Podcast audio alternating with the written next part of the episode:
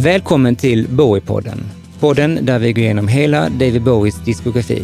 Ett album per avsnitt. I det här avsnittet ska vi lyssna igenom Heathen och med mig har jag återigen turturduvorna Susanna och Martin Theander.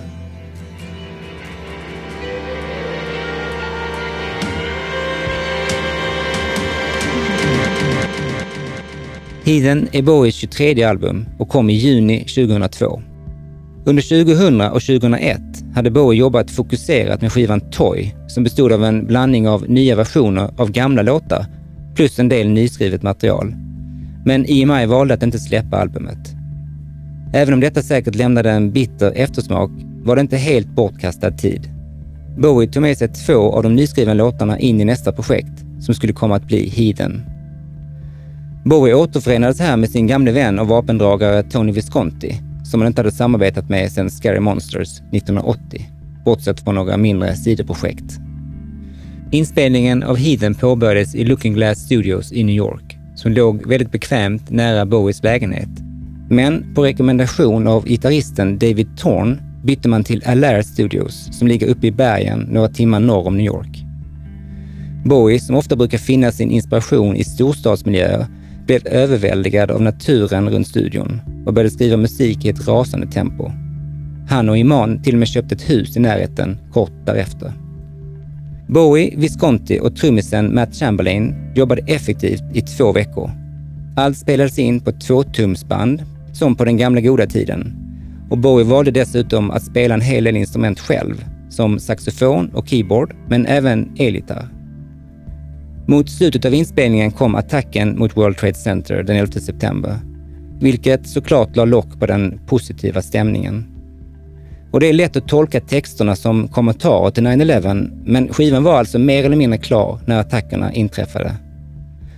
Temat är snarare en fortsättning på Hours, där Bowie börjat grubbla mer och mer över sitt liv och sin framtid som medelålders rockikon. Att han dessutom var nybliven pappa till dottern Lexi som föddes i augusti 2000 och att hans mamma Peggy plötsligt gått bort några månader tidigare, 88 år gammal, påverkade också skivan i hög grad. I've got a thematic device really that I've used ever since the 60s, which is basically the isolation of the human and how he stands in relationship to his universe and how he struggles to find some connection with that. I think they're really big questions and impossible ones to answer, But it doesn't stop a writer forever posing them and trying to answer them. Heathen is about the same stuff. It's the spiritual search. Med dessa tankar på döden och livet upplevs Heathen som ett väldigt andligt album, där Bowie verkar ha försökt komma underfund med sin relation till det som folk kallar Gud. Med nya musiker som Matt Chamberlain och gitarristen David Thorne, vars säregna spelstil skulle prägla albumet i kombination med Visconti i högform lyckades Bowie skapa ett mörkt album som togs emot väl av kritikerna. Det pikade på plats nummer 5 i England och på plats 14 på Billboard och kom in på topp 10 i flera länder, inklusive Sverige. Detta var högsta listplaceringarna sedan Tonight 1984 och den nominerades även till det prestigefyllda Mercury Award i England. 2002 lyssnade man på A Rush of Blood to the Head med Coldplay, Come Away With Me av Nora Jones The Eminem Show av Eminem, Justified av Justin Timberlake, Det är så jag säger det av Håkan Hellström, Sea Change av Beck, In Lust We Trust med The Ark, Vapen och ammunition med Kent, Under Construction med Missy Elliott och Sigur Ros fantastiska album som saknar titel. Detta år drabbades vi även av plågor som The Ketchup Song med Las Ketchup och The World's Greatest med numera supercancellade R. Kelly. Men också fina bitar som Someone New med Escobar och Heather Nova och mitt eget lilla Guilty Pleasure A thousand miles av Vanessa Carlton. På bio såg man Sagan om de två tornen, Guds stad, Catch Me If You Can, 28 dagar senare, Minority Report, Gangs of New York, Lilja Forever, Pianisten och Adaptation. Andra världshändelser värda att nämna är att Fadime mördas av sin far, vilket utlöser en debatt om hedersmord. Telia går ihop med Sonera och bildar Telia Sonera. Microsoft lanserar Xbox. Euron blir officiell valuta i 12 EU-länder och ett terrorattentat på Bali dödar och skadar över 300 personer.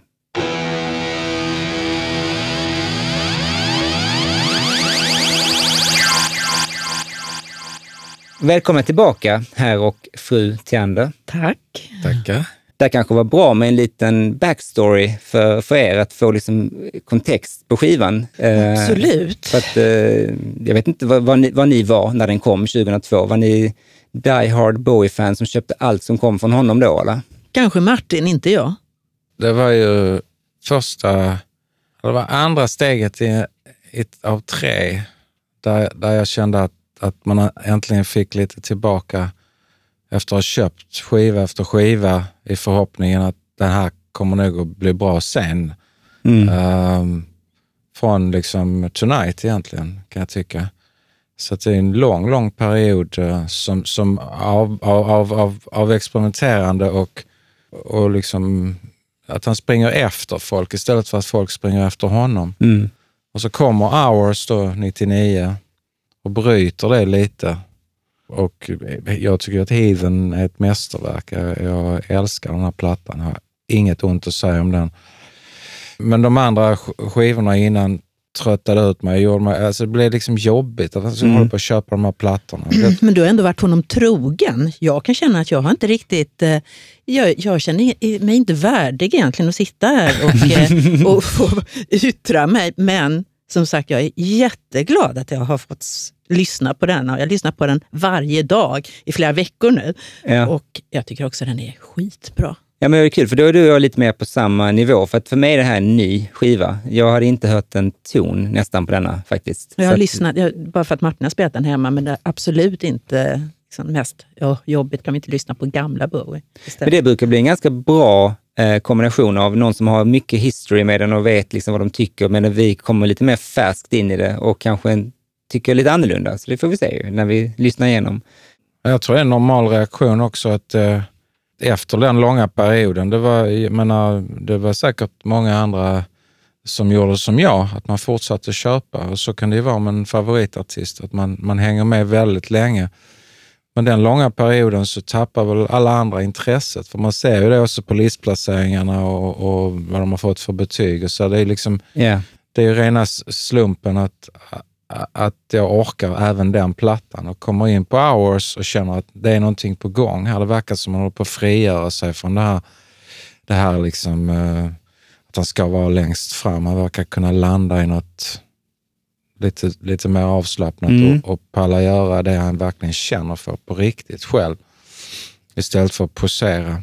Um, även om han var väldigt bra på att posera. Ja, här var han ju var per definition ganska ohet. Alltså mm. han var ju inte någon som, till och med det att skivbolaget väljer att inte släppa en helt färdig platta som kom liksom på någon skivbolagschefs skrivbord. Jag bara tänker liksom hur de resonerade. Antagligen så blev de liksom lite halvfrustrerade att han då inleder med en ganska udda låt på den torgskivan och eh, liksom covers och på sina egna gamla Aha. låtar. Eh, var det det han gjorde? Ja, var, han, han, skrev lite nytt material, men han grävde ju fram gamla låtar som han tyckte skulle få en ny kostym. Men många av dem hade ju ingen ens hört, så det Nej. var liksom väldigt okända spår. Liksom. Och, eh, jag bara tänker att han blev nog lite paff för första gången som det hade hänt honom att han hade blivit refuserad på det sättet.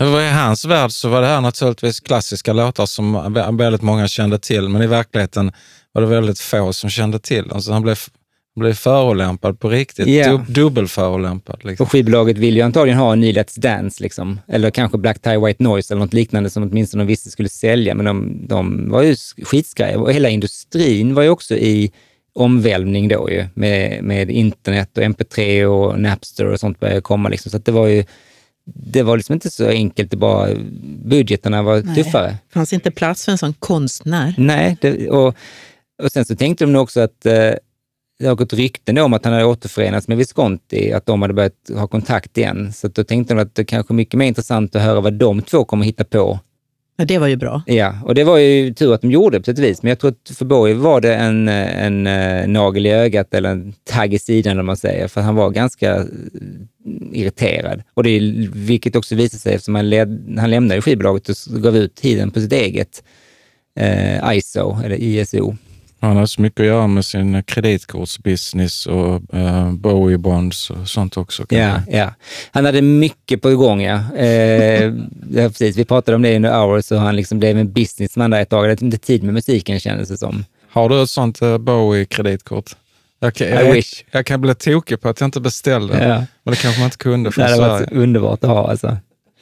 Nej, alltså det, Visconti sa vid något tillfälle att han, Bowie pratade nästan aldrig om besvikelsen över Toy, men, men att han var knäckt över det. det han, han var rejält eh, störd. Ehm, men som du var inne på Susanna, han var ju en artist. Han brydde sig inte så himla mycket om vad som var gångbart eller inte. Så, det- så har det varit genom hela hans karriär och det är ju hans storhet ju. Att liksom inte, att inte bry sig om framgång. Men ändå var han ju väldigt sugen på den. Eh, och eh, jag tänker liksom att här undrar jag lite, vad är en, när han då gör hiden, ska han liksom visa dem då? För det är ju inte heller en hitplatta. Så det är inte så att han går in och gör liksom en Let's Dance. Den är ju rätt så lågmäld och, och eh, mörk. Jag tänker jättemycket på Scary Monsters jag Mm. den. Det är rimligt Visconti. Det är den Ja, senaste ja, plattan de ja. gjorde ihop. Ja. Och det var det eviga mantrat så fort de släppte en skiva. Ju. Oh, den bästa sen Scary Monsters. Och jag tycker detta är nästan det faktiskt. Det är, Ja. Jag ska inte säga, jag är ganska svag för Earthling också, eh, som jag blev lite paff av när jag lyssnade på den. Eh, det har inte alls gett den en chans, men, men eh, här är han verkligen tillbaka i god form.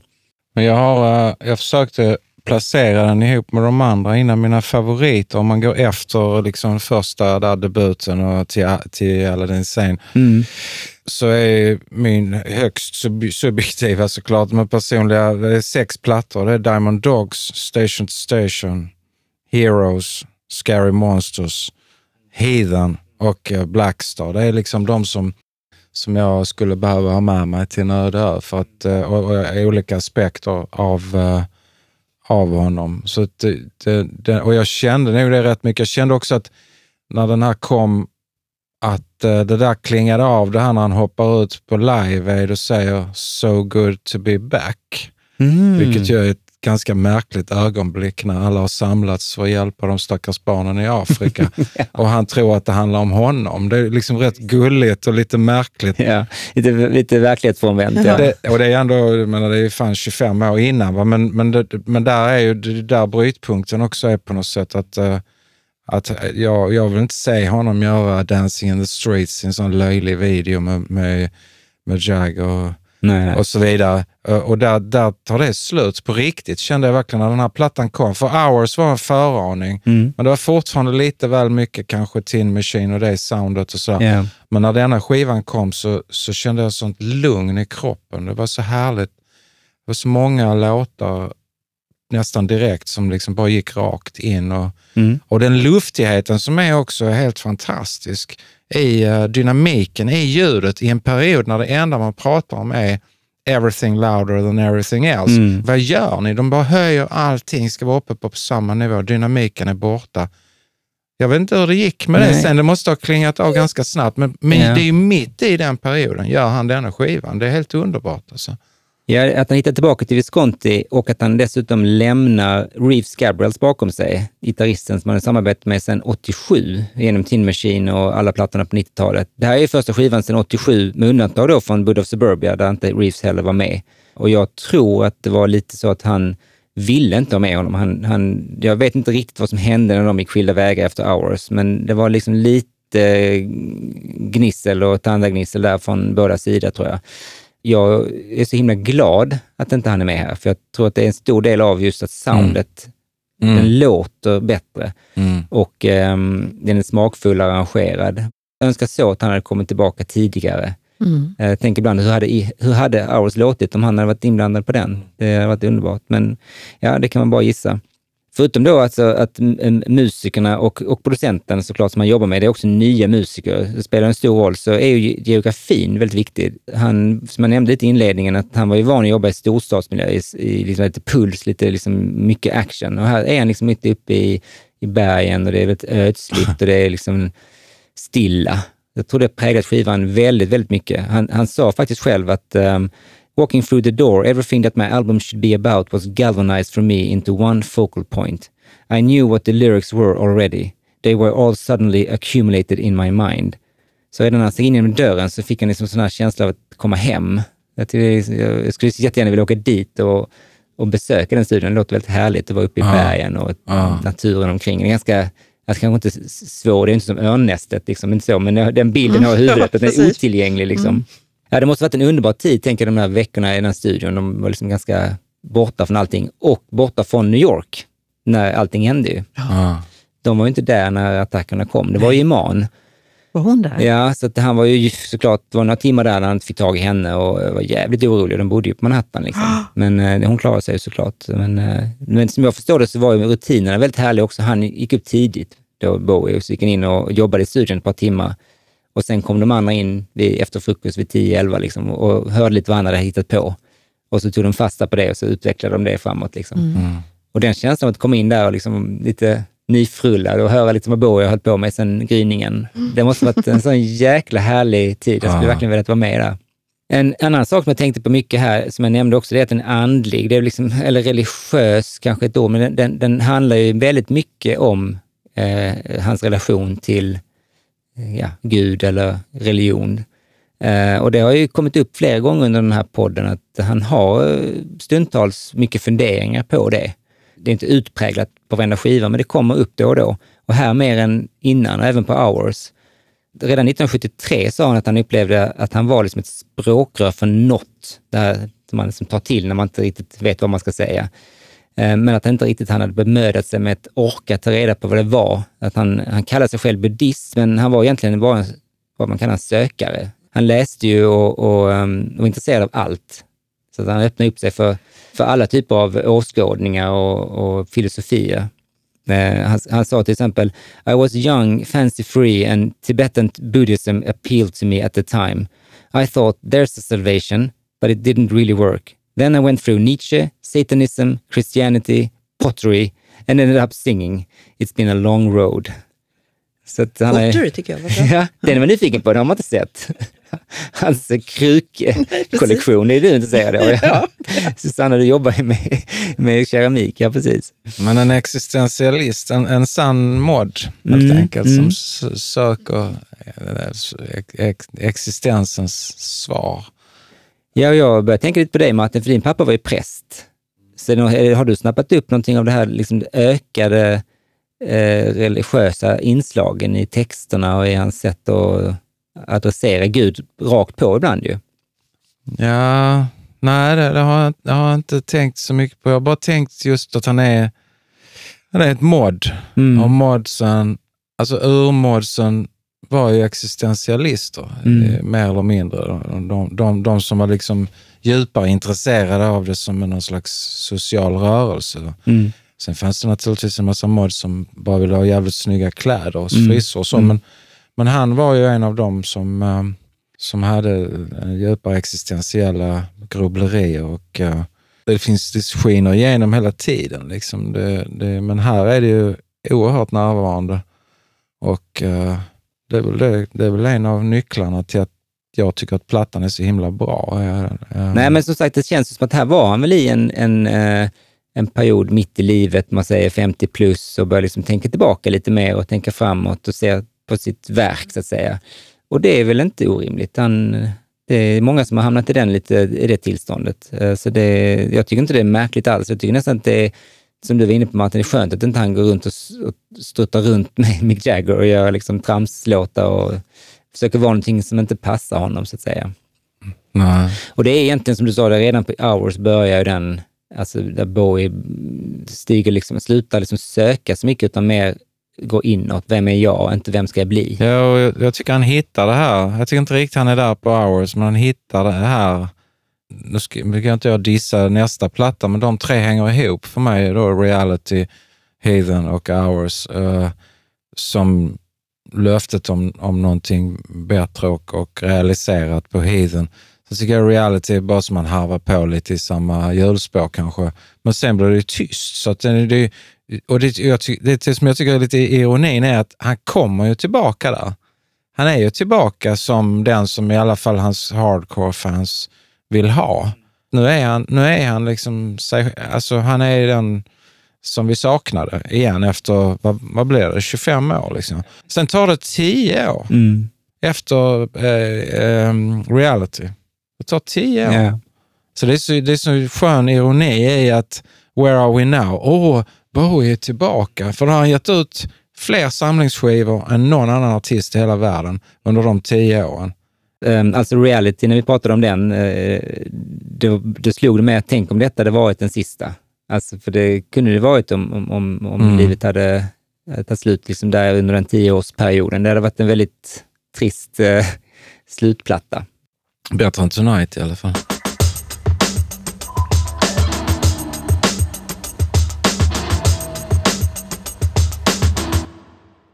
Ja, men nu har vi liksom placerat honom lite i tiden och i hans sinnesstämning och där han var och eh, det är väl dags att börja liksom lyssna. Och så kan vi ta med oss de här tanken in i samtalet och eh, se vad vi kommer fram till.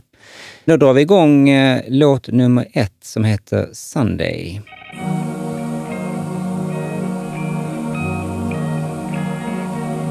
Nothing remains We could run when the rain slows.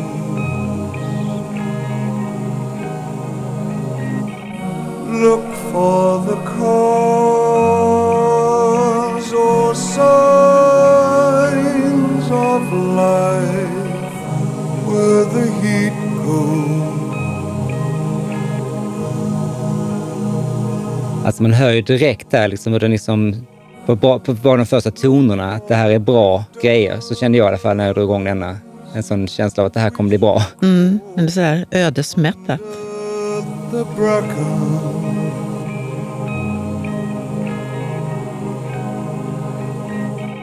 Det är också så härligt uppchoppad den här gitarren som kommer in som låter nästan som en fågel som kvittrar. Nu kanske jag blir mm. helt äh, mm -hmm. målande här, men jag, jag tycker han fångat det så otroligt fint med, med äh, den liksom lågmälda känslan av att den, den, den, den, drar inte igång med en banger, vilket han ibland gör ju på sin öppningsspår. Men här myser han igång. Och den här gitarren spelas av David Thorne, som jag nämnde tidigare. Hans, han var en ny musiker för Bowie och hans grej var att jobba med mycket effekter. Han använde gitarren liksom som en som ett, eh, som ett keyboard nästan, men, men han byggde om gitarrer och kopplade ihop dem och höll på. Han var liksom en sån liten whiz på det. Och eh, så spelade man in massa sekvenser med honom som man sen klippte upp i datorn och liksom höll på att fibbla med så att det blev något helt annat. Och eh, det tilltalade Borg alltid ju, låta slumpen komma in ju.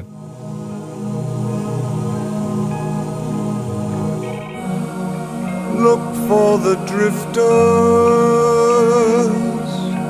We should crawl under the bracken det är väldigt långt ifrån Reeves här i alla fall kan man säga.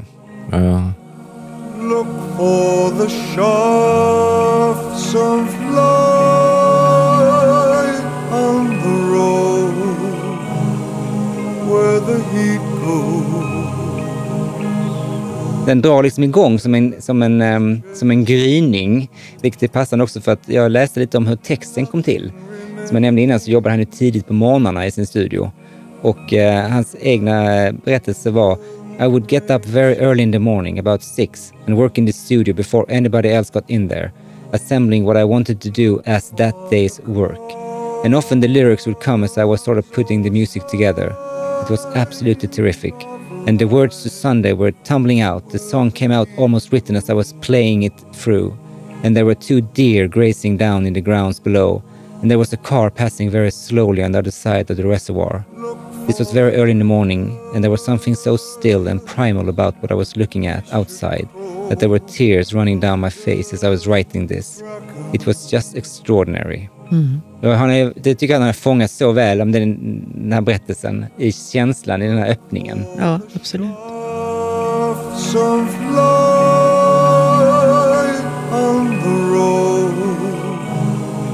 where the heat goes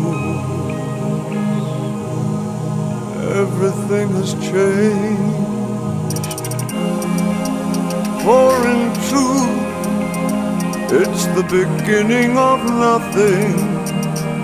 Han har ju lämnat den här elektroniska trumlooparna och sånt bakom sig som han har höll på med rätt länge under 90-talet.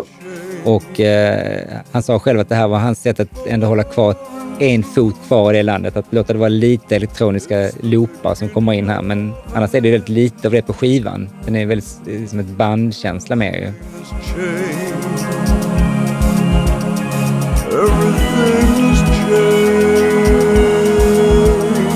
Alltså jag älskar introt och jag tycker de här orden är så fina.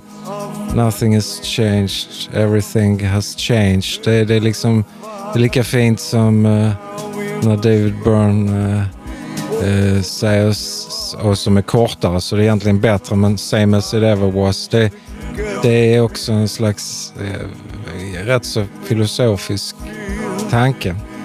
of what we have become. Take to the fire. Det är lite pretto-varning här kan jag känna. Lite. In your fear seek only peace, in your fear seek only love.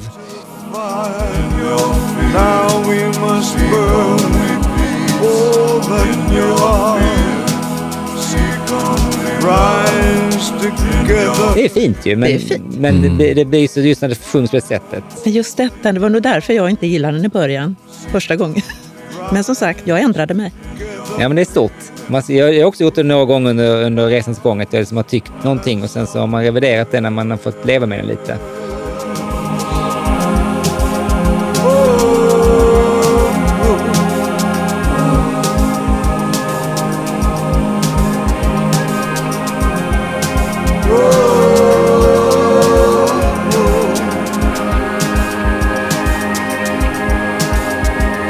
Sen är jag väldigt svag för stråkarna när de kommer in som de gör här. Väldigt diffust, liksom svagt i bakgrunden. De tar inte jättestor plats.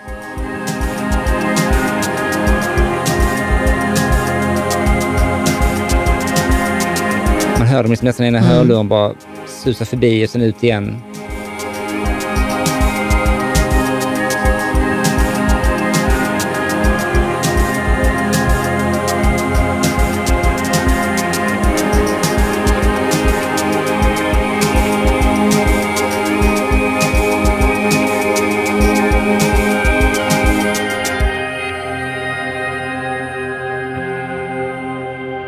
Min första tanke var så här, ah, kanske inte den coolaste syntmattan jag hört i livet. Men sen förstod jag att det är inte syntar, utan det är Visconti som sjunger. Eh, och, Sjunger? eh, han är rätt bra på att sjunga faktiskt. Och han hade dessutom lärt sig en ny sångteknik som han ville testa.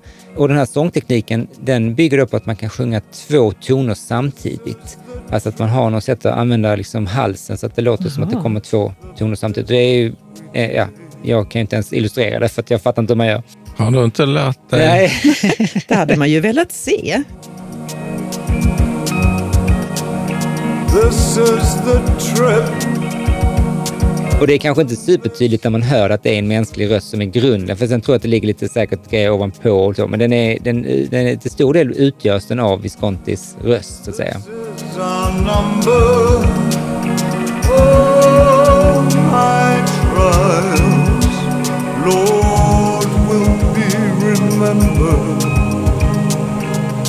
Hur kände ni när ni drog igång den här då första gången? Vad säger du Susanna, du som är lite ny till den här? Ja, jag var liksom inte sådär jätte... Jag tyckte inte den här låten var sådär wow. Första gången jag hörde eller de första gångerna. Mm. Sen bara råkade jag höra det här eh, extra materialet där Mm. Moby har gjort en Just mix. det. Och då helt plötsligt, och där är det verkligen att det bara drar igång och blir en sån riktig Moby-matta. Mm. Och jag tyckte det var så jäkla bra. Men då har det gjort att jag har lyssnat på hans, den första versionen också och tycker att den är bra. Alltså, men det var på något sätt att efter att ha lyssnat på Moby-versionen så insåg jag hur bra den var. Då får vi nästan dra igång Moby-versionen för att höra lite. Jag måste återbekanta mig med den. For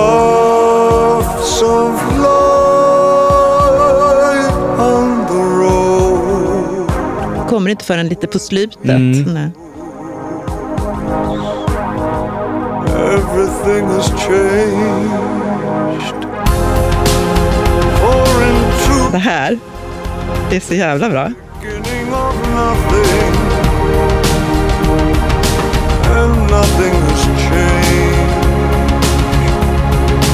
Everything has changed. För att vara en remix är det, jag tycker han har lyckats få till det väldigt bra. För ibland, ibland kan jag tycka att remixer bara är lite Ja. meningslösa. Ja. Mm.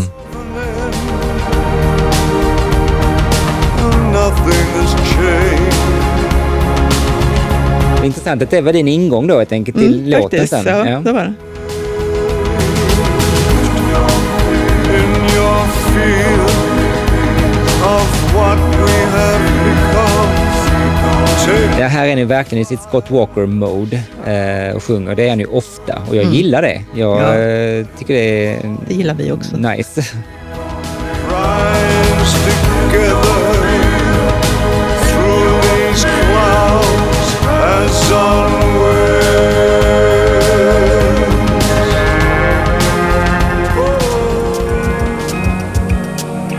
This is the trip, the business we take.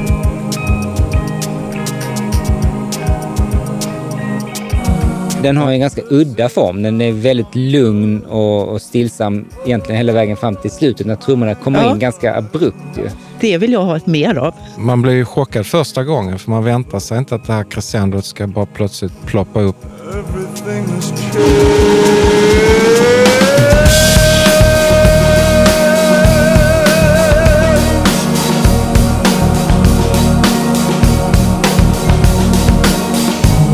Är så mäktigt ju. Ja, för här är det ju liksom mindre än en minut kvar.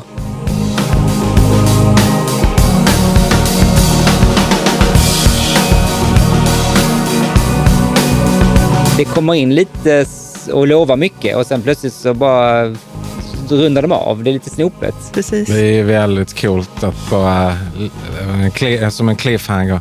Den är jättefin. Um, och det är också där han sätter igång med sitt ylande som är så jävla bra på hela plattan. Alla, alla högstämda, liksom Scott Walker. eh, Alltså det, är- det, är så, det är så mäktigt. Den här faden också som kommer, den slutar liksom, den, den, det är precis som att de bara drar ner faden som de gjorde på 60-talet. Nu är det klart och så rätt snabb, det är abrupt fade. Det är ingen lång så, utan den är bara hej då.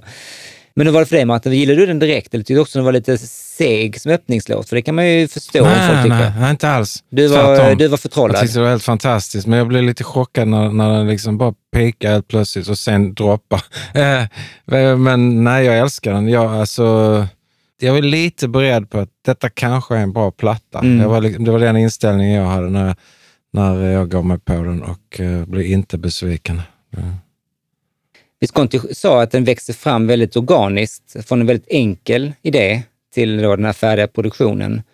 Uh, citat han säger “Sunday is absolutely stunning. It took a long time to make and every time we added a layer of sound from either of us or a visiting musician, the song grew to be more and more of an emotional experience.” Man kan ju inte ana det när man hör att den har tagit lång tid att göra, men jag tror att det kan det vara så ibland att man jobbar länge med någonting, men det är inte alltid uppenbart när man hör slutresultatet. För det låter så enkelt. Den känns ju självklar. Liksom. Exakt. Det är som är tricket. Mm.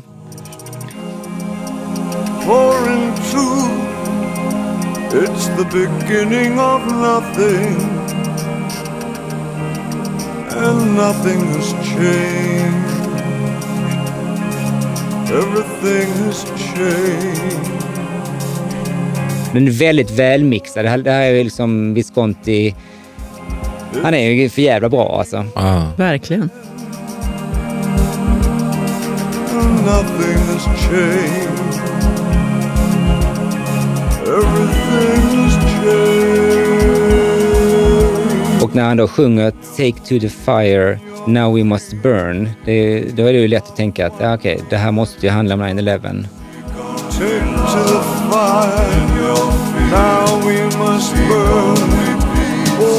Men som sagt, det var, det var inte det. Många av de här texterna hade skrivits redan när, in, när attackerna inträffade. together as det här är en text som jag verkligen gillar med Bowie. Eh, Jag tycker den, är så, den har allt det jag brukar gå igång på. Den är svårtolkad men, men vacker. Man, man kan liksom känna att man förstår den men det kanske inte är så himla lätt att förklara för någon annan. Det, var bara, Var det en söndag när han spelade in den? det är en bra fråga. Det, det, det måste det ha varit ju. På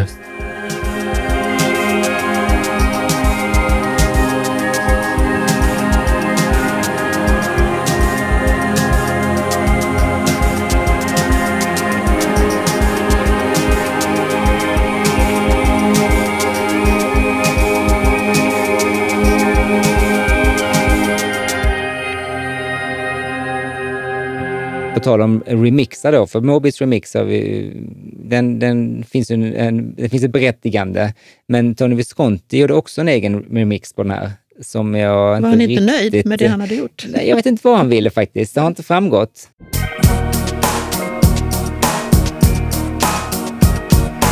This is the trip, and this the business we take. Den är lite mer meningslös, för det enda gör är att uh, fetta till trummorna på det här sättet som känns jättefel. Känns inte alls spännande. känns som en Janet Jackson-låt.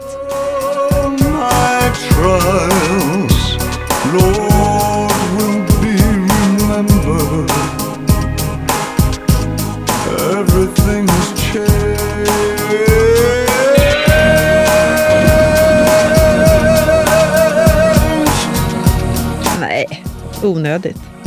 Det blir extra konstigt när det är Visconti som man upplever har sån koll. Så plötsligt känns han ju helt ute och cyklar.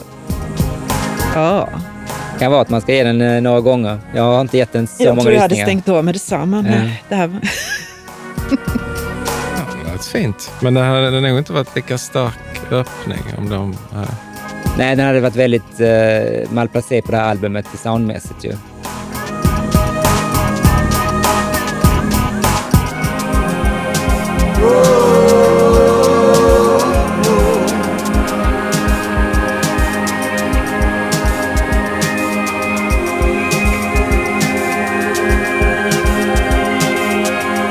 När jag satte igång den här så blev jag ju såld direkt. Och jag var, till skillnad från dig Susanna, så var jag, och, och med likhet med dig Martin, så blev jag liksom, åh, blev väldigt berörd. Jag fick nästan en klump i halsen, alltså en tår i ögat kanske till. Men jag var väldigt eh, tagen. Jag var inte beredd på det faktiskt. Jag ställt in mig på någonting som skulle vara lite, ja, kast helt enkelt. Jag vet inte vad jag fått för mig det. Så att jag blev väldigt positivt överraskad. Jag lyssnade faktiskt också på den väldigt tidigt en morgon ska jag säga, så det kanske bidrog att jag hade läst den här storyn och hur den hade skrivits och lyssnat på den så bara kände jag en, en connection på något vis. Men, men på det hela taget så är det bara en, för mig en otrolig öppningslåt. Jag kan liksom inte, jag blev sådär, en av hans finaste låtar ever skulle jag säga. Jag, är, jag tycker den är en av hans riktig favorit faktiskt. Det är så kul när han siktar så här högt, för det gör han ju. Han tar, den är lite pretentiös ju och han vill ju mycket och sen, och sen levererar han. Det blir liksom, han lyckas beröra mig i alla fall. Jag blir så himla glad. Ja, nej, jag tycker den är jättebra.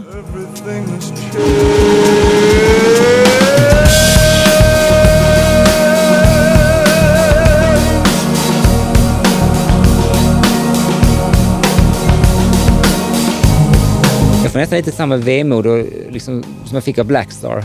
Men- den har ju en helt annan typ av bagage med sig såklart.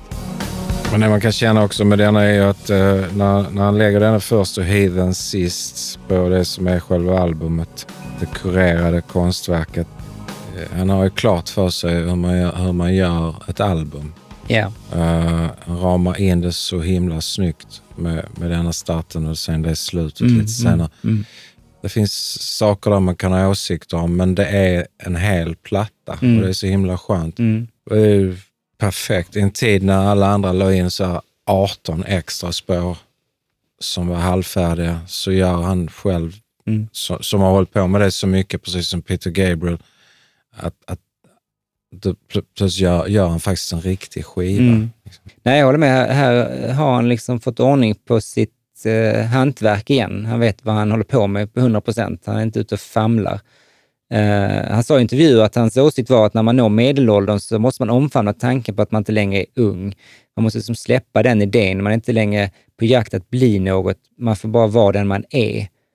Och nu är ju Borg bara 54 här, så det är ju inte liksom så. så det är, men jag, jag tänker att för honom måste det liksom vara nästan som döden, ju, att inte utvecklas, inte längre gå framåt. För det, han har gjort en hela sitt, sitt liv ju. Så han, det måste varit en sån stor omställning för honom att medvetet då lägga ner det. Det, är ett nytt, det kapitlet är stängt. Nu är jag David Jones. Nu kommer jag liksom inte göra någonting annat eh, i likhet med då Ziggy Stardust eller alla de andra personerna.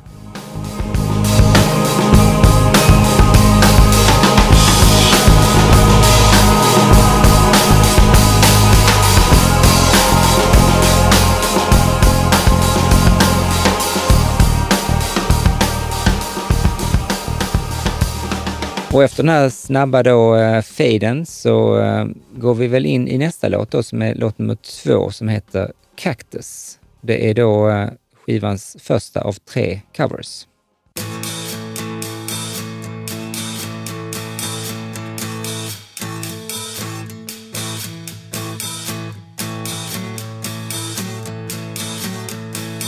Sitting here wishing on a cement floor. Just wishing that I had just something you wore. I put it on when I go lonely.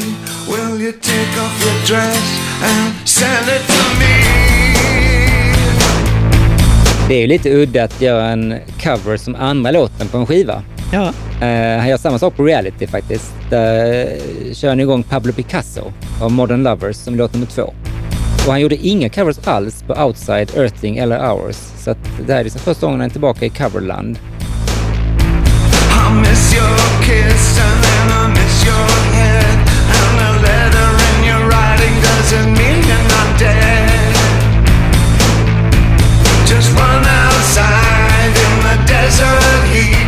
Make your dress all wet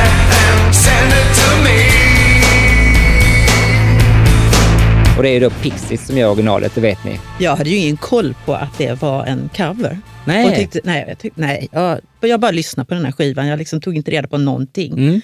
Och jag tänkte att den här är ju skitbra. Och sen fick jag lite så här känsla, tyckte jag associerar lite grann till eh, fashion Mm. på Jag Scary förstår. Monster. Mm. Det är liksom vissa bitar och det där lite skramliga. Alltså. Ja, och sen så fick jag, tog jag reda på att det var Pixies och lyssnade på, på deras version också, som är jättebra. Mm. Men jag tycker faktiskt att Bowie har tillfört någonting. Mm, vad kul. Jag tycker, ja, jag tycker Men då kom du in i när du hade, du hade Pixies version som nummer två, så att säga. Du hörde Bowies först. Ja, precis. Ja. Mm. Visste du att det var en Pixies cover eller du hade ingen relation heller till originalet?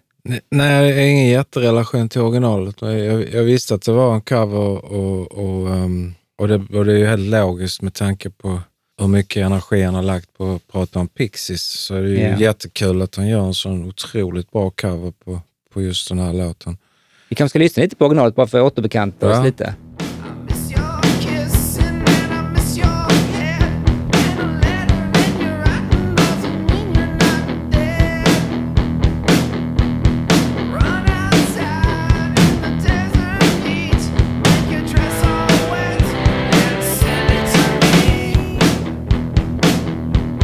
Alltså, för det var faktiskt en fråga jag hade till er. Hur viktiga är Pixies för folk generellt? Jag vet inte, för mig är de jättestora. Alltså, för mig var detta liksom, ah, det är väldigt bekant.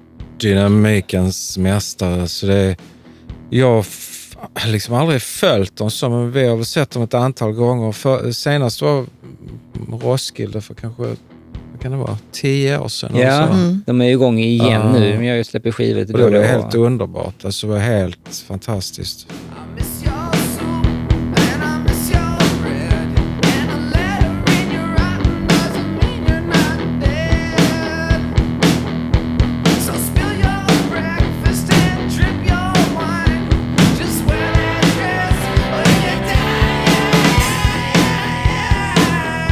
För mig är de ett väldigt viktigt band. Jag har liksom varit i stort, stort fan. De har inte gjort så många skivor, så där, där har jag koll på alla.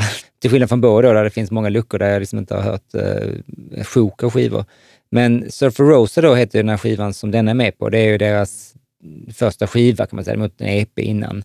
Och den är inspelad då av en kille som heter Steve Albini, som är liksom känd för det här väldigt ruffiga soundet. Han är inte så polerad. Eh, Nirvanas In Utero är också hans verk. Det är liksom, trummorna framför allt är väl hans signum. Det är mycket rum, det är, mycket, det är rätt så skränigt. Han har jobbat med PJ Harvey och han också.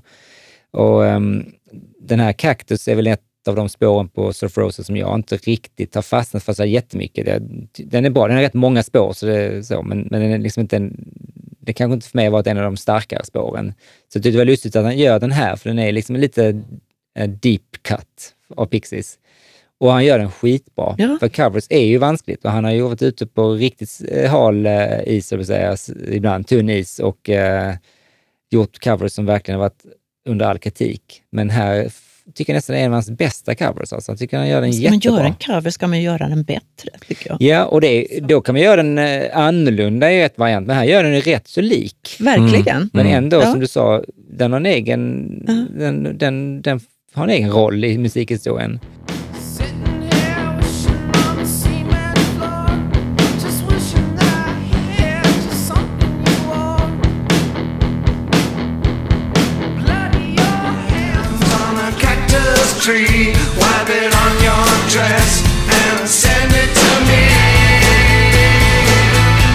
Men just det här med att Steve Albinis trumljud är så viktigt för Pixies och hela den plattan, det tycker jag också känns på den här, för att den här har en liten udda historia. Här är Bowie som spelar trummor på denna. Hela, hela den här eh, låten är liksom tillkommen ganska snabbt, när de i princip var klara med skivan. De, hade, de spelade in den här på sista dagen på inspelningssessionen. Och jag kan tänka mig att det var liksom perfekt för Bowie som gillade när saker gick fort. Eh, han sa själv, The interesting thing is that although we brought in over the weeks a number of people to play these parts, most often they were never they never sounded right. They started getting slick. I was delighted that so much of what I played remained on the finished work. In fact, the only thing I didn't play on that track was the bass. That was Tony.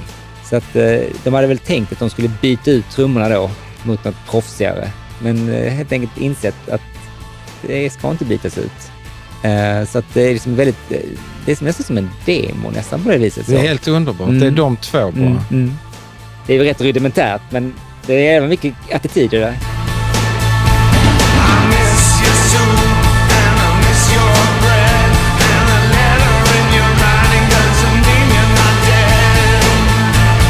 Jag har faktiskt inte hört honom så här rå sen Diamond Dogs, vilket är passande för det var ju skivan vi snackade om sist. Ja. Det finns någonting som är sådär köttigt det är liksom.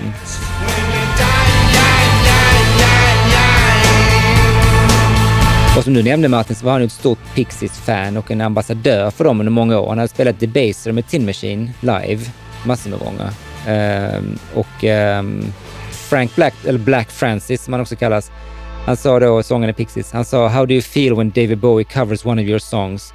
Mm, really great, you know? It's like having Jesus Christ come out of the clouds and say “You have done well, my son. It doesn't get any bigger than that.” Underbart.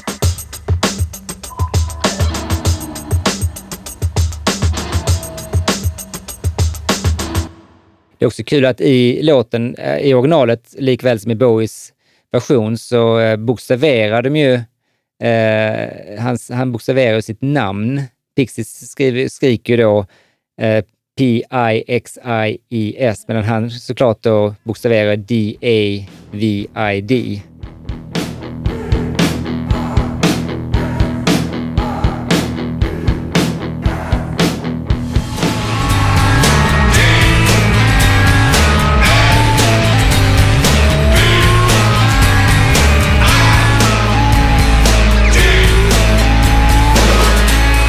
Det är det här jag tycker är lite fashion. Ja, ja det kan jag tänka, nu när jag hör vad du menar, absolut. Roligt på Pixies version så är alla med och gastar detta utom Kim Deal, basisten då som är ultracool. Hon, väg- hon tyckte det var töntigt att stå där och gasta så hon gick ut. Och gick ut. Ja. Det finns ju såklart också en blinkning till eh, The Groover. Har ni hört den med T-Rex? Som börjar med något liknande.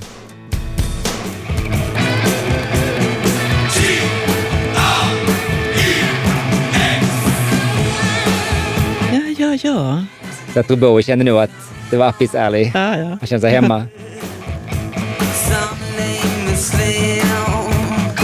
Om inte annat så var ju Visconti medveten om det, för han har ju producerat den här låten.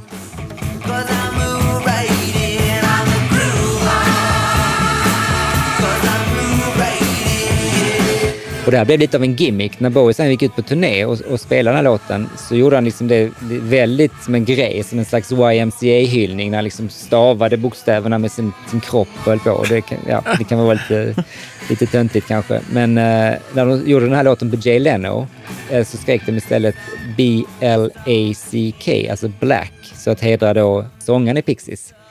Och sen när Frank Black gjorde den tillsammans med eh, Bowie på ehm, eh, någon, någon konsert så började han eh, stava det B-O-W-I-E, Bowie. Så det blev liksom en running joke om det här, vad man, hur de skulle bokstavera eller vad de valde att bokstavera i live-versionerna.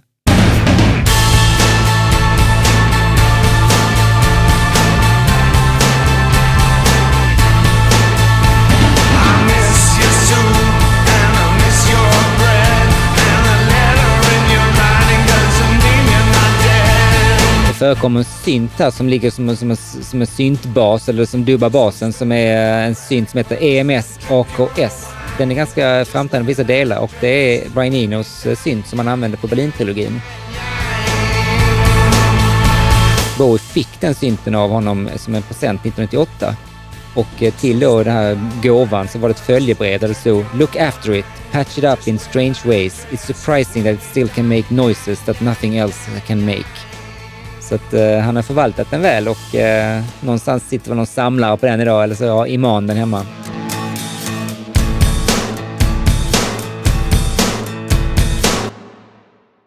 Det är ett rätt tvärt kast från inledningen ju får man säga. Ja.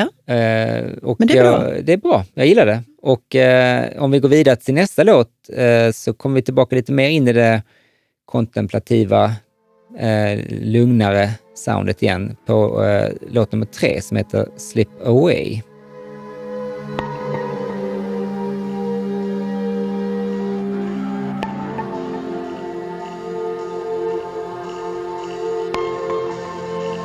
Jag har alltid varit svag för när syntar låter så här som att de slirar som på ett kassettband som, som inte riktigt går jämnt.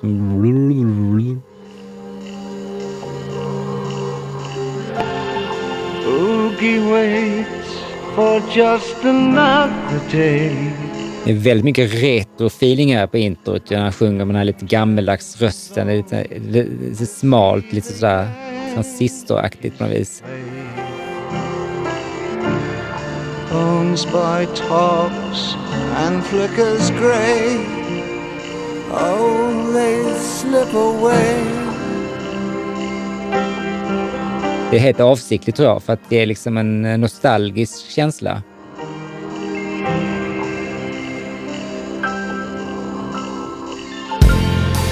Once a time, they nearly might have been. Bones and oogie on a silver screen. Och den här skrevs ursprungligen till Toy, skivan då som blev dissad av EMI. Så gjorde man om den helt enkelt till plattan. Jag kan spela lite av Toy-versionen också så ni får höra den. Once a time, they nearly might have been. Bones and oogie on a million screens. Här tycker jag man har tagit det lite långt. Det låter liksom för smalt på något vis. Men det är en, en effekt de är ute efter helt enkelt.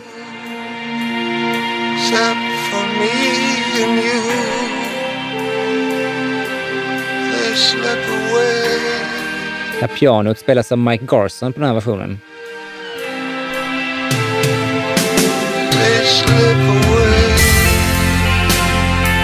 Alltså annars är den stora skillnaden mellan versionerna. Jag kan säga att i eh, Toy-versionen så kommer liksom själva build-upen, payoffen, hela den här kicken kommer i slutet. Och i, i versionen på Hidden så väljer man att lägga den redan efter vers två så att man, man kommer liksom snabbare in till den pampiga refrängen så att säga. Mm. Och jag tror att det är ett bra beslut. För att det tar nästan fyra minuter innan man får payoffen i Toy-versionen. Så vi kan gå tillbaka så ska vi se vad jag menar.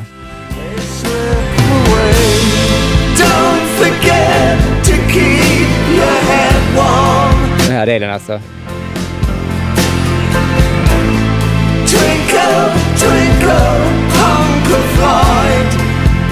Den kommer liksom tidigare och det tror jag är bra. Den är liksom... Den är liksom mer drömsk. Mm.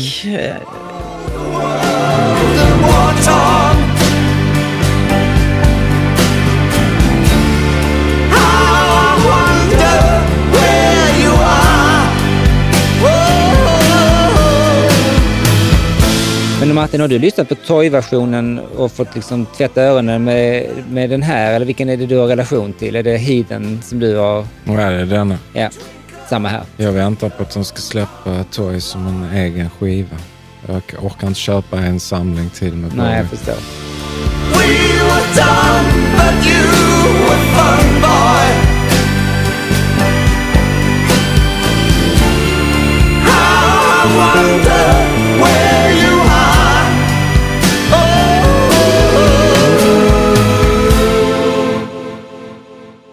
Toy-versionen hette Uncle Floyd, så de döpte om den. Och då är frågan, känner ni till Uncle Floyd? Ja, jag har försökt eh, komma ihåg. eh, jag tycker jag borde ha sett det där programmet. Mm, men du vet nej. att det är ett eh, barnprogram. Ja. Aha. Det känner inte du till? Nej. storyn är att det är ett program som sändes då, Uncle, The Uncle Floyd Show. Det sändes i USA mellan 1974 och 1998. Och det var liksom ett slags barnprogram som huvudsakligen då var riktat till vuxna. Lite märkligt eh, twisted. Det fanns någonting för både barn och vuxna att hänga upp sig på. Jag har kollat lite på Youtube, det finns mycket att, att se på där. Och mannen bakom det hette Floyd Vivino. Och han var lite som en Andy Kaufman, liksom, en crazy guy. Liksom. Eh, kanske mer Andy Kaufman light. Eh, och det var väldigt låg budget, så det flög liksom under radarn på alla såna tv-beslutsfattare. Så de, han fick liksom göra lite vad fan han ville. Det var ingen som brydde sig. Han, han, han, anything goes var liksom ledordet i hans show. Um, han jobbade mycket med buktaleri, hade dockor som kom upp liksom som då, bla, han var inte så bra på det heller. Så det var ju, men barn är inte så kritiska så, de, de gillar ju vad fan som helst. Liksom. Och, eh, några av Floyds dockor hette Oogie the Clone och Bones Boy the Skeleton. Och båda de här två karaktärerna nämns i texten. Och anledningen till att Bowie skriver en låt om detta långt, långt senare är att under 80-talet, eller början av 80-talet, så bodde han i New York när han var med i, i eh, The Elephant Man eh, på Broadway och hängde mycket med Lennon. Och Lennon hade fastnat för det här, såg det varje dag med sin son då, Sean. Så han liksom var helt hooked på det. Så att Bowie sa så här, back in the late 70s, everyone that I knew would rush home at a certain point in the afternoon to catch the Uncle Floyd show. The show looked like it was done out of his living room in New Jersey. All his pals were involved and it was a hoot. We would be on the floor, it was so funny. Two of the regulars on the show were Oogie and Bones Boy, ridiculous puppets made out of ping pong balls or something. I just loved that show. Och det känns ju väldigt typiskt för Bowie att fastna för någonting så här quirky och mm konstigt. Eh, men som sagt, har man inte sett det så är det svårt att beskriva det. Jag kan bara, alla lyssnare, ni borde, ni borde ta någon minut och bara få ett grepp om det. Det här måste jag kolla. Eh, och jag kan se det också framför mig, Bowie och Lennon sitter där och garvar med Sean i mitten liksom, och tittar på detta. Det gör mig glad. Liksom. Who can you? There's never ever time. Some of us will always stay behind. Men han tar ju det här och bygger upp liksom ett annan typ av större verk som handlar om nostalgi, eh, missade chanser. Det är liksom en sorglig, vemodig ton över den. Mm, det är det. Som, en, som en värld liksom som faller in i glömska. What's the matter with you? Come on, let's go. Slip away.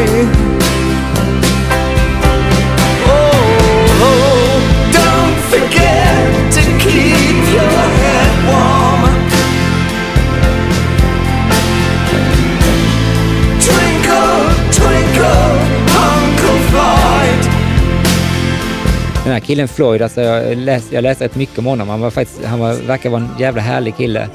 Eh, han hade gäster med då också som uh, Cyndi Lauper och även The Ramones var med. Eh, som också nämner det här programmet en av sina låtar som heter It's Not My Place in the 9 to 5 World från 1981. Eh, och Bowie var som stort fan så han dök upp på inspelningen av en av showerna, ville vara med i publiken och fick träffa Floyd. Så han var ju supertaggad. Men Floyd visste inte riktigt vem han var. Nej, vad Så att det var liksom så att han kom fram och ville kramas, men han har ryggat tillbaka som att, eh, lite så, who are you ungefär. Åh. Men det finns en bild på Bowie när han står med armen runt Floyd. Han har ett sånt vargagrin liksom, och sån här eh, pin på bröstet där det står eh, Uncle Floyd liksom på. Så han var ett jättestort fan av den här showen. Så lite blinka lilla stjärna. Ja, det är det ju. Just det. Twinkle, twinkle. Twinkle, twinkle, Uncle Floyd Alltså fina screams där också. Precis, det här när han liksom tar i och spetsar till sin röst. Han är ju omutslagbar. Ja. Mm.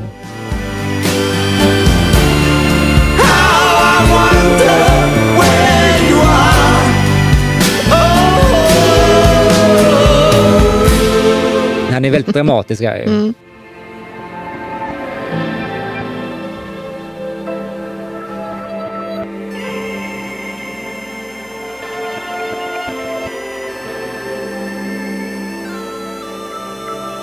Och här tar han också fram den här xylofonen, det här instrumentet som är med framförallt på um, eh, Space Oddity. Man har liksom en maskin, en penna som man tar på en eh, metallbit så får man väldigt eh, entonig ton. Det är väldigt svårt att uttrycka sig på den, men den är ett sånt leksaksinstrument kan man säga.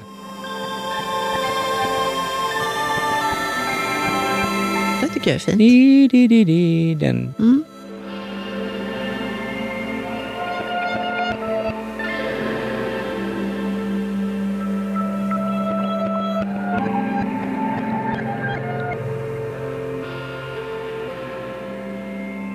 Om vi återgår till låten, vad tycker ni om den? Är det liksom en, är det en favorit eller är det en uh, såsig ballad bara? Jag tycker den är vacker.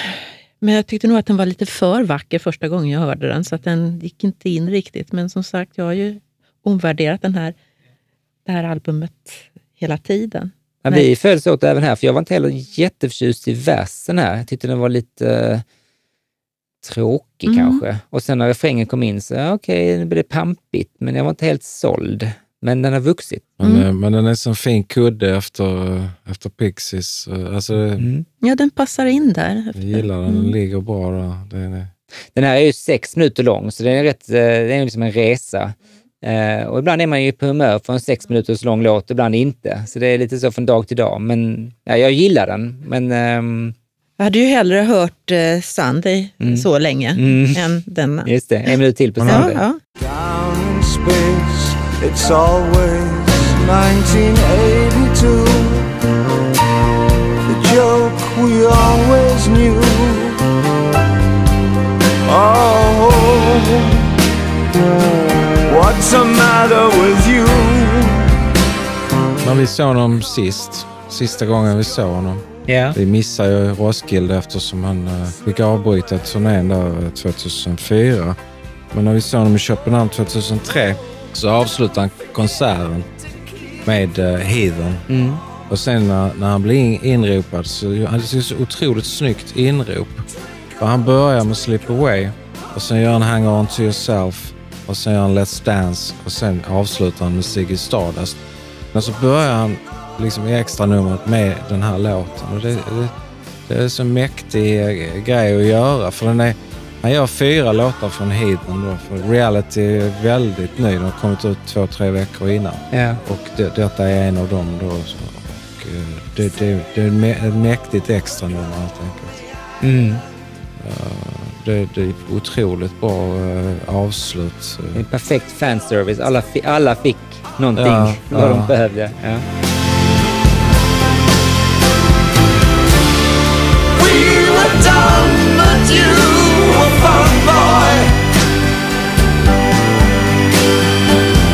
Annars är det då Jordan Rudess från bandet Dream Theater som spelar keyboard som en slags gästartist på den här låten.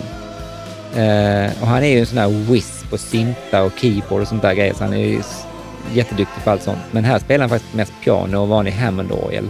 Så han fick liksom inte använda den grejen här. Och jag har lite dålig koll på varför de kallade in honom. Han var nog bara i, närheten kanske. var i skärgården. Ja, han var i någon annan studio i samma byggnad kanske. Han kanske bor där i skogen. Ja, för en del av påläggningen gjordes också i New York sen ju, så att det kan vara att en del lades på efteråt där, för de rappade upp i uh, Looking Glass Studios igen efter Allaire. Det var lite sista touchen. Jag tror mixen också gjordes i New York.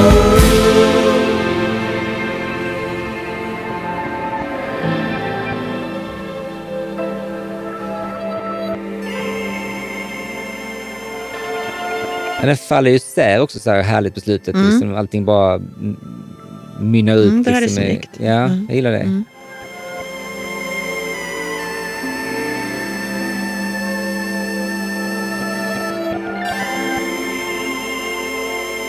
Och så leder den så fint in då i, i nästa låt som heter då Slow Mm. Burn. Och då ökar vi tempot lite igen.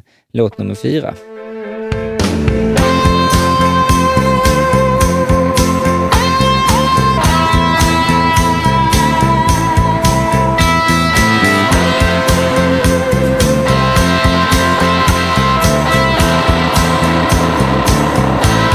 Ja, det här lite bråkiga gitarrsolot här då, det är ju eh, Pete Townsend som är inne som gästar. Det, Är det? Ja. Jag visste ju inte det heller när jag hörde den, så att jag reagerade direkt på oj, det här händer det grejer på mm, gitarr. Det lät ja. lite eh, som något man inte hade hört innan.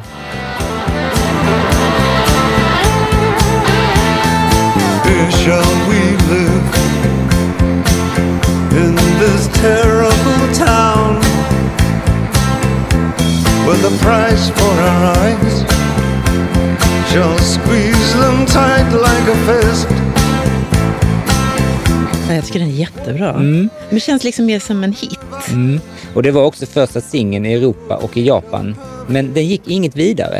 Eh, man la ner eh, planer på att släppa den sen i England, som var egentligen tänkt. Så att den har bara släppts som singel i Europa och Japan.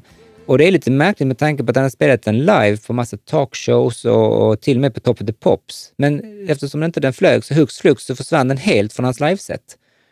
Sammanlagt spelades den bara live åtta gånger. Och han liksom vände sin rygg mot den lite. Han måste vara trött på den när han kom till Köpenhamn ett år senare för att han gjorde inte den Han där. gjorde inte det där, nej. nej. Nej, han verkar som att han eh, antingen tröttnade han på den och kände sig liksom tveksam på den själv eftersom inte den lyfte. Men sen sa han också något tillfälle att han kände att texten kändes obehaglig att sjunga efter 9-11. Eh, slow burn och sånt. Men jag tycker det känns lite märkligt. Han har ju skrivit dystopiska texter sen, sen alltid, liksom om död och, och, och, och hemska saker. Jag vet inte.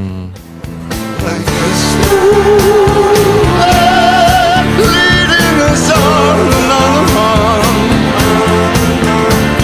Like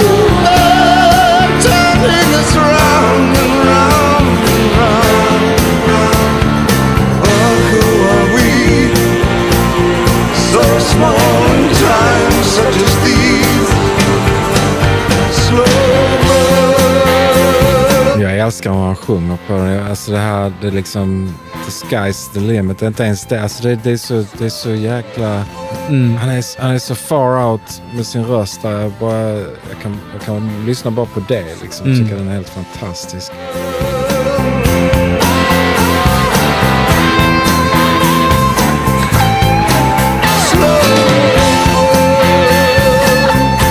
Alltså hans sångprestation här är ju outstanding. Han, eh, han har ju fullt spett liksom. Och den nominerades faktiskt till en Grammy för bästa manliga rock vocal. Men eh, han, tyvärr vann han inte utan priset gick till Springsteen för låten The Rising. Okej.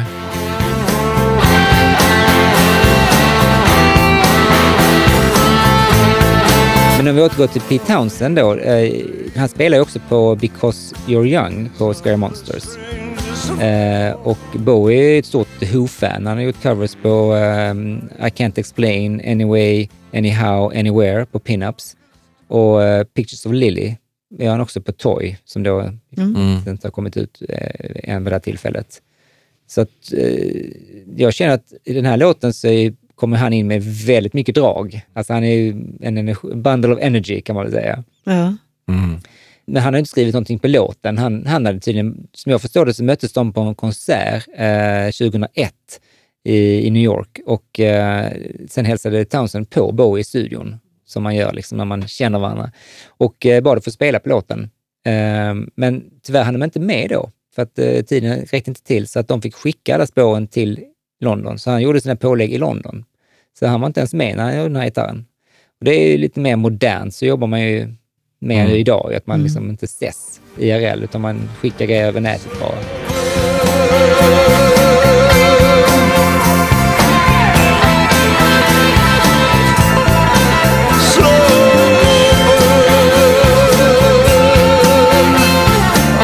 Och det roliga var att eh, Jerry Leonard, som faktiskt är gitarrist som också är med på skivan, han hade spelat in ett gitarrsolo på den här. Men eh, han fick ju då se att det är rök till förmån för Pete Townsend. Och Gary var ju egentligen ett stort Who-fan också, så att han var sådär helt okej med det. Men han var mest besviken på att inte han fått jobba ihop med Townsend, att de inte var i samma rum liksom.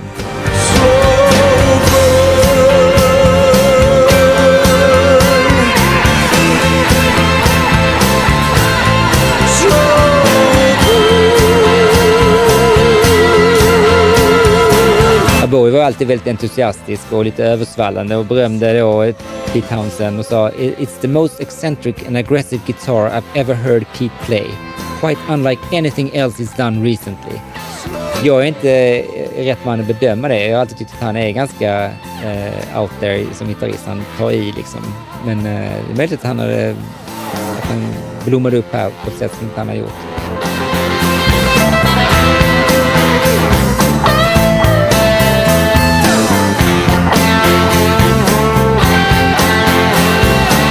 Det är även blås på den här låten. Det är då The Borneo Horns som var med på eh, skivan Tonight. Som är ett ganska tight blåsgäng liksom, som är inne och tutar på denna. Och sen har han även med Steve Elson som är en rätt känd saxofonist som var med på Never Let Me Down. Så det är liksom alla möjliga som- gubbar som är med här och återvänder från tidigare plattor. These are the days. These are the strangest of all. These are the nights. These are the darkest of. När jag hör den här så tänker jag faktiskt på Teenage Wildlife som jag vet att du Patti inte gillar. Nej. Jag gillar den, Ja. men, och jag tycker den här är bättre. Det lustiga är faktiskt Susanne att jag har faktiskt skrivit här eh, att den påminner lite om Heroes i rippsektionen. Jag kan inte sätta fingret på vad det är, men det gör även Teenage Wildlife som du då liksom påpekar. Och det, det är kanske därför jag inte riktigt gillar den. Jag älskar ju Heroes, men jag tycker det känns, det är någonting med den som känns lite eh, ABC-rockigt. Jag kan inte riktigt eh, gå igång på det.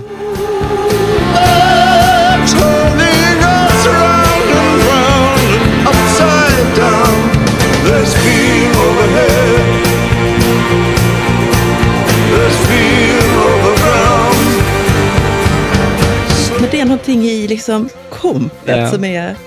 Nej, jag, och nu är det ju liksom inte eh, någon väg någonting jag hatar eller så, men jag, det är inte den jag går till så ofta. Jag tycker Pete Townsend är det bästa med låten. Det han är rolig och att han liksom gör så mycket noise-grejer. Men annars tycker jag att den är... Jag vet inte, det är någonting med denna som inte riktigt går igång för mig. Och jag tror att när det gäller senare Bowie så är det nog de rockigare låtarna som jag har svårast för. Jag gillar ju Sunday och Heathen och Slip Away och de som är lite mer melankoliska och balladiga.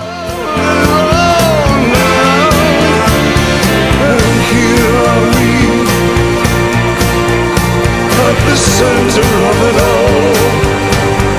So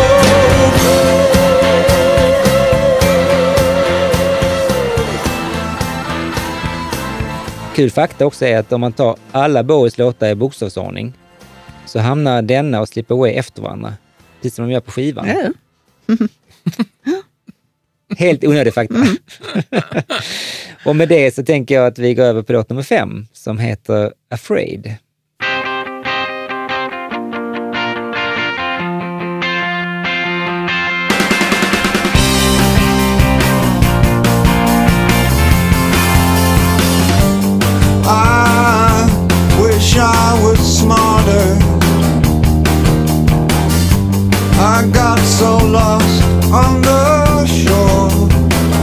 Han bibehåller energin i alla fall, fullt ös så att säga.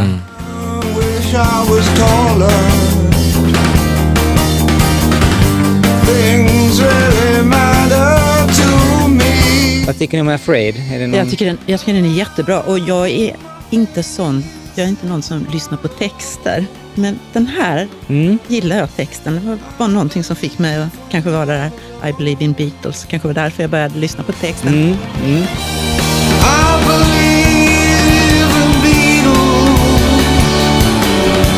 Jag reagerade också på det när han sjöng I believe in Beatles. För det är ju en direkt kommentar på Lennons egna radio. I don't believe in Beatles Precis. på sin debutsolskiva. Han har ju namecheckat Lennon tidigare. Han sjunger om honom i eh, Young Americans också. Han sjunger I read the news today, oh boy, mitt i hans Just långa det, liksom, det gör han ju. Ja. Just det. Men jag, tyck, jag tycker om texten och jag tycker om låten också. Jag tycker det är sånt härligt f- flow i den. Mm. Liksom det, ja. Jag gillar hans röst i den här mm. låten också. Det är väldigt kul att han vill vara lite längre och smartare. Ja. Det är Ja, men det är otroligt kul. Jag fnissar liksom. Jag tycker det är så jävla roligt att han sjunger så. Det är inte riktigt klädsamt. Det går inte att säga det. Men när han till slut säger det så är det så, det är så, det är så härligt att han gör det. För det är klart att han believes in Beatles, men, men det tog liksom all den tiden och det passade in i den låten. Det, det, är, så, det är så gulligt. Jag tycker han är så gullig där. Han vill vara, han vill vara längre, han tror på Beatles och han vill vara lite smartare.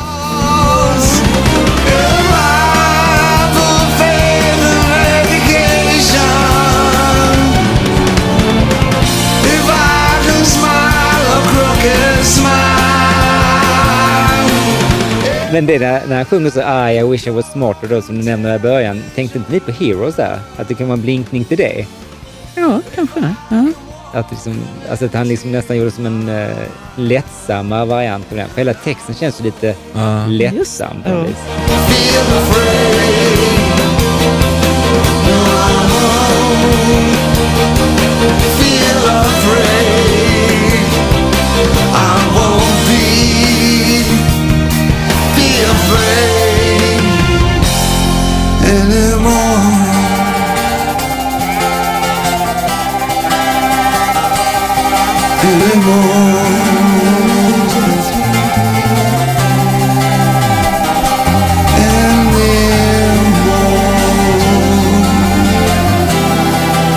Ja, då kan jag liksom säga att för mig är detta för mycket rock för mig igen. Jag tycker det här är lite för eh, standard eh, rocklåt. Jag tycker inte det är så kul.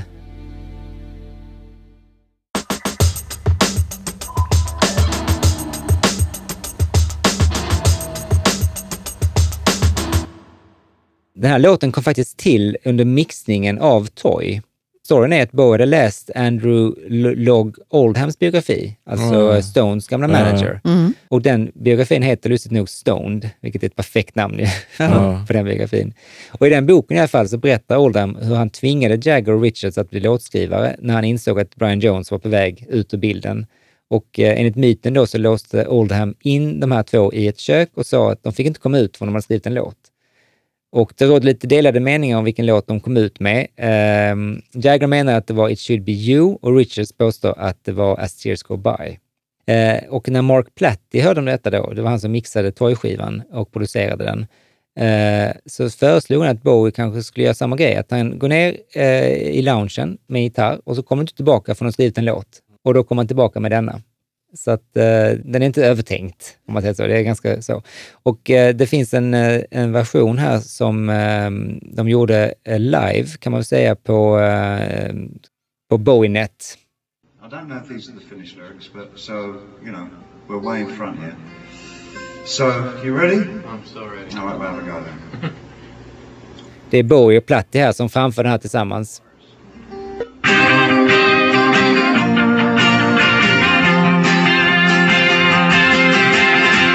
Tyvärr är det inte jättebra ljud på den, det är en livesändning.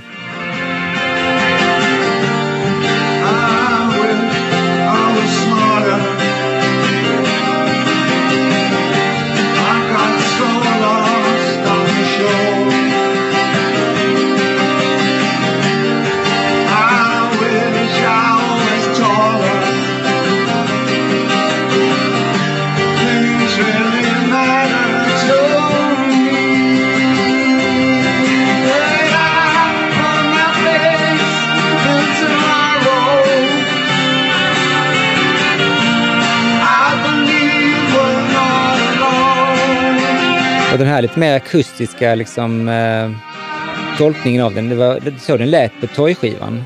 Så att vi kan lyssna lite på hur den lät i sin första version. Alltså sin första riktiga version.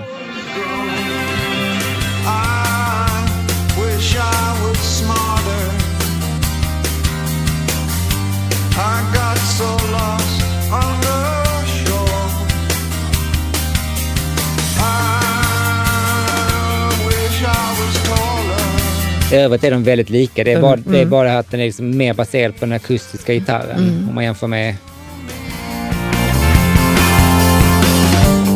I wish I was smarter. I got so lost on the shore. Ja, den har ju blivit bättre. För mig är det liksom, de är så lika. Det är samma grundspår dessutom. Det är bara gitarren man bytt ut. Så att det är inte så, så stor skillnad.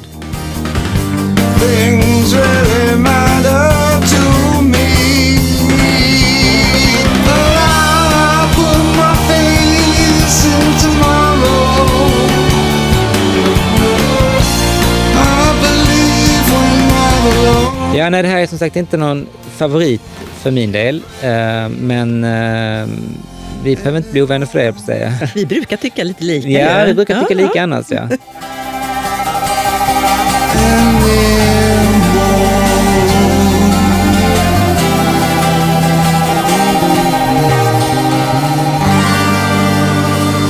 då är det dags för cover nummer två och det här är då låt nummer sex, uh, I've been waiting for you. Och den här gången är det Neil Young som får den äran.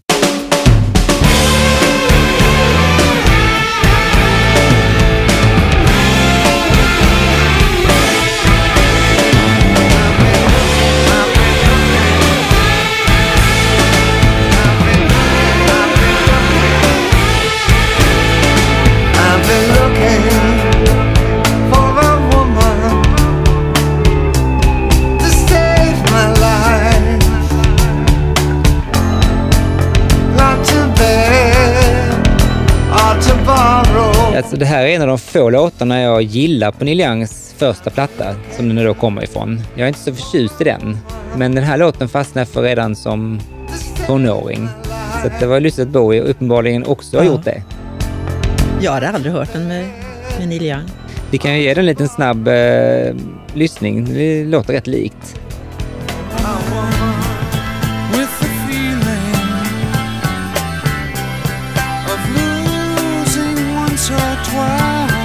Lite mindre fett sound, men det är många år emellan. Could be tomorrow.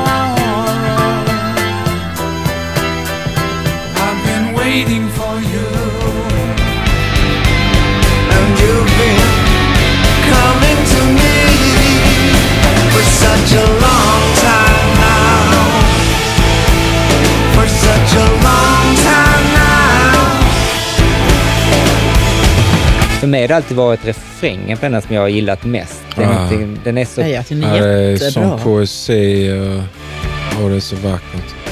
Ja, Neil Young kan ju verkligen få till det när han är på det humöret. For you. And you've been coming to me for such a long time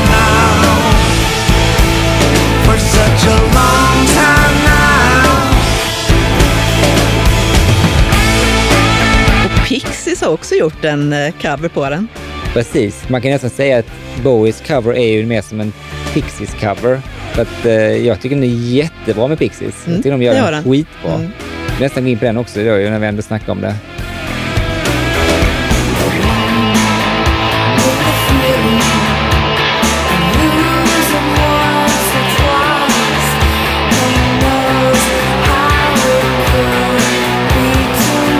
De gör den som en B-sida på någon uh, singel.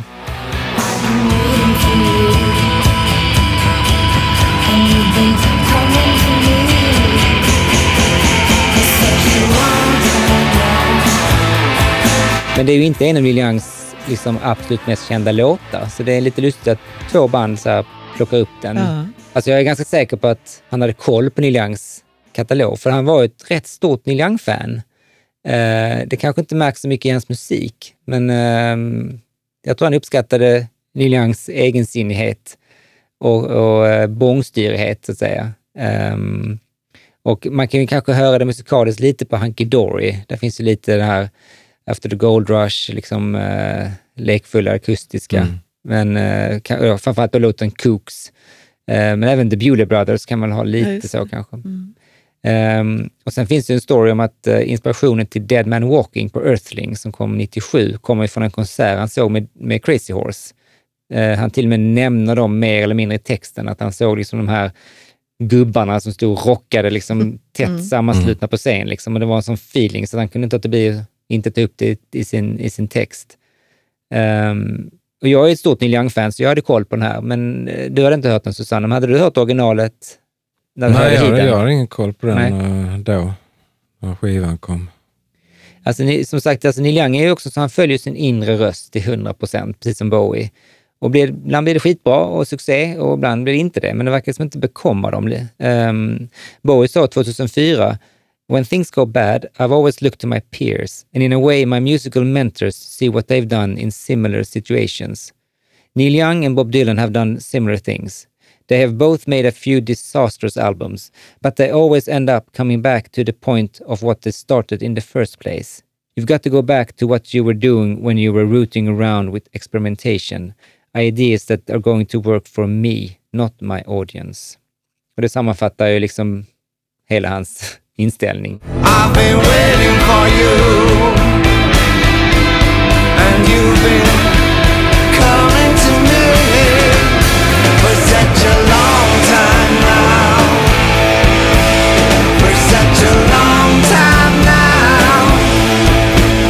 Jag vet inte om ni eh, vet det, men det är alltså Dave Grohl som spelar gitarr på denna. Jaha, Eh, han, eh, brukar vilja vara med. Ja, han brukar vilja vara med. med Alla, han doppar sin näsa i alla grytor.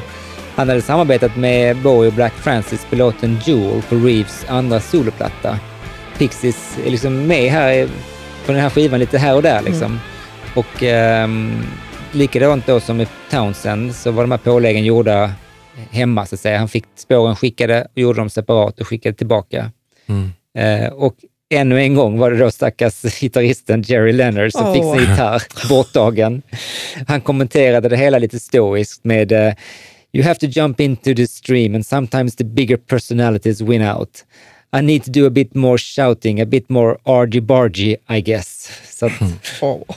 han var väl mm. för snäll helt enkelt.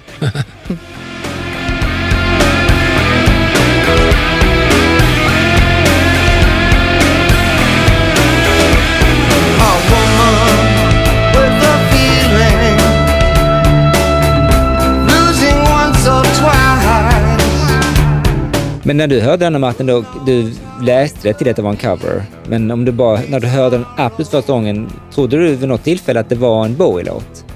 Ja, första gången gjorde jag säkert det. det är, jag, jag kan inte formulera någonting bra om det. Jag bara tycker den är så Mm, fantastisk.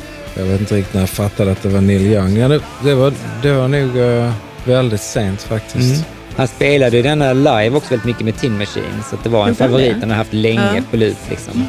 Men då var det Reeves som sjöng. Jag kollade in ett YouTube-klipp på det, det var väl eh, inte lika bra.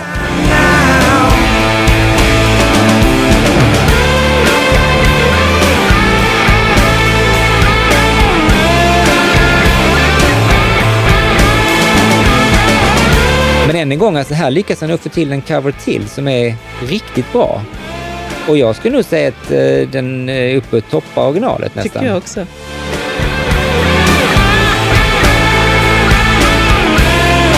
Och det har mycket att göra med att den låter mycket fetare. Det, det är ju tyvärr inte Neil Youngs fel att inte han gjorde den 1900... Men jag tycker den är jättebra med, med Neil Young. Men jag, verkligen, Mm.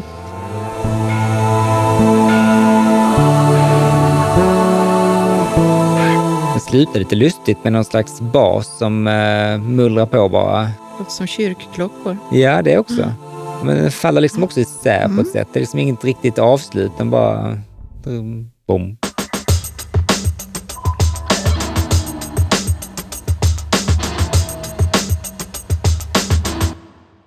Nej, men som en cover är så ibland är det inte så mycket att säga. Det är inte, det är inte Bowies låt, så att, ehm, vi kan bara konstatera att han kommer undan med en cover. Och Eh, jag tyckte han gjorde den jättebra. men eh, vi vänder väl den eh, imaginära vinylskivan då. Och så går vi in på låt nummer sju, som är första låten på sida B, som heter I would be your slave.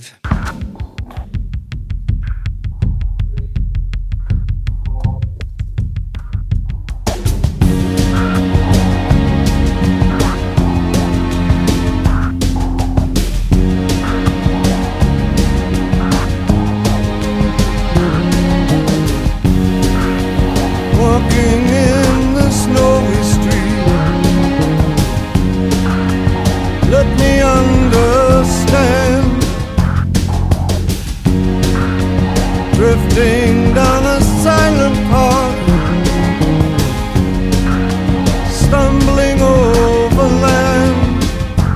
De här stråkarna som kommer in här, de är arrangerade av Bowie och jag tycker att man kan höra det lite. För annars är det Visconti som är huvudarrangören. Han är grym på att göra stråkarrangemang. Och de känns lite som att man kan se att Bowie har skrivit dem på sin keyboard. Han liksom tryckt ner en ackord och han, han älskar att jobba med sin Trinity, en sån här gammal synt eh, keyboard som han hade. Och um, ja, de funkar väl, men jag, ibland hade det varit lite roligare om det var kanske Visconti som hade fått komma till. De känns lite sådär basic.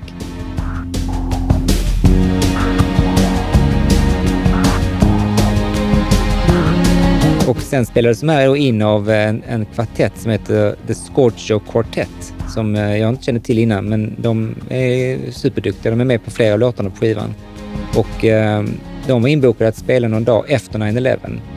Så de eh, hade lite svårt att komma ut ur New York för att komma upp till Alair.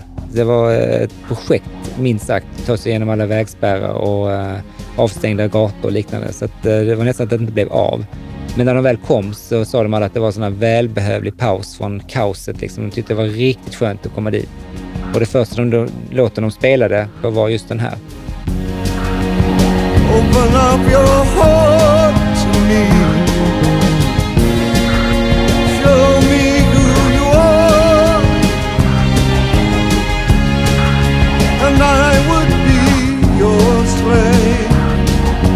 Är lite mer elektroniskt i soundet ju. De har liksom gått tillbaka till lite mer sånt elektronika sound, men också lite lugnare, vilket ju då, no surprise, jag gillar den här rätt mycket. Ja, den här gillar inte jag alls. Vad händer? Vi glider Vad isär. händer? Ja. Eller inte alls. Nej, nej, jag men den är inte... Jag gick inte igång på den. Vad står du i den här frågan Martin? Du får vara det, det avgörande Den rösten. är lite högstämd kanske, men, men, jag, nej, men jag gillar den. Men jag, jag tycker en sak som jag tycker är intressant också, när, det är lite annorlunda att sitta och prata om den, för jag kan verkligen känna att, att jag har varit ganska ensam med den här skivan. Jag, har- jag har några kompisar som är hardcore-fans, men det, det, är, det är intressant det där hur man, hur man relaterar till låtar och, och jag tycker den här är så här bubblig. Jag tycker det känns som att eh, man är på Hawaii eller någonting när man Ja. sätter igång. Jag har fått sån skön... eh, Mm, mm. den är bubblig liksom. Och, och, eh, och det är väldigt, det är en väldigt ensam e- egenupplevelse av hela skivan egentligen. För, för, därför är det så kul att sitta och diskutera nu. Men, men det gör också att, att ibland så, så har man bara, man har bara en känsla. Liksom. Mm, Man har aldrig riktigt... Um, Formulerat det för någon annan liksom, eller? nej, det, det var inte så många som var intresserade Nej, helt nej, enkelt. eh, då.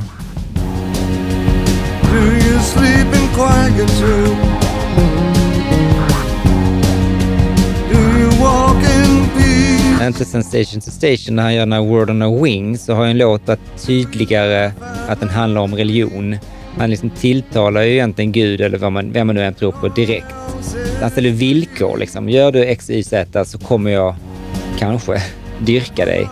Uh, och det är ju liksom lite rakt på sak, det är lite naivt, det är lite... Det är inte så mycket att gräva i här liksom. Den är ganska enkel. Och jag kan se att det handlar ju såklart om... Han har fått ett nytt barn. Man tänker väl, Mm. om du bara får detta så kommer jag bli din slav. Så det är, en, det är en intressant take, men, men det kanske inte är hans största stund rent textmässigt.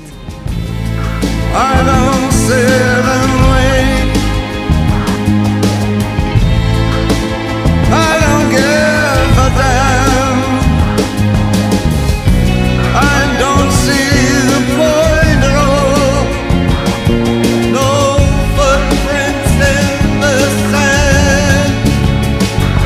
Vackert ändå. Alltså det är vackert. eh, det är lite rörande med hans bedjande ton i rösten.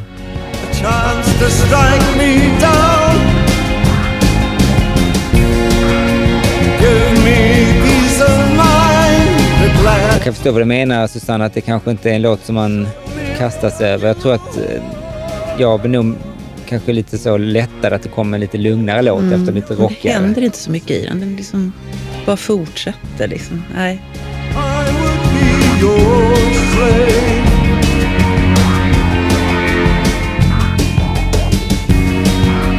Men jag måste säga igen att som en komponent i ett, album Ja, ja. så, så alltså det som jag tycker är häftigt, det här är egentligen ingen låt jag skulle vilja ta bort. Eh, även om jag misstänker att min hustru skulle vilja ta bort en låt.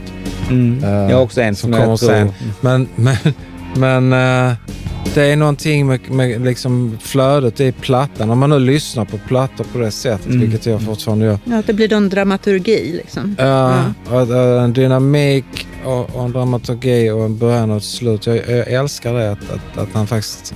Jag vet inte hur han har tänkt, men jag antar att han har tänkt ganska noga innan han placerar ut låtarna.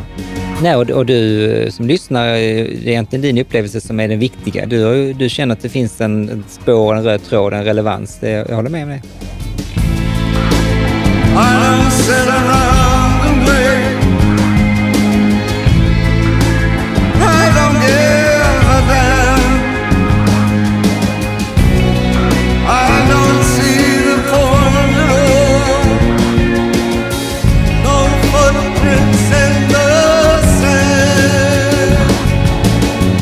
Kanske är lite högstämd. Och det passar ju temat i så fall om man nu pratar med Gud. Så han är i kyrkan, han är i kapellet och så här, ge mig pengar så ska jag bli din Ja, slav. slave.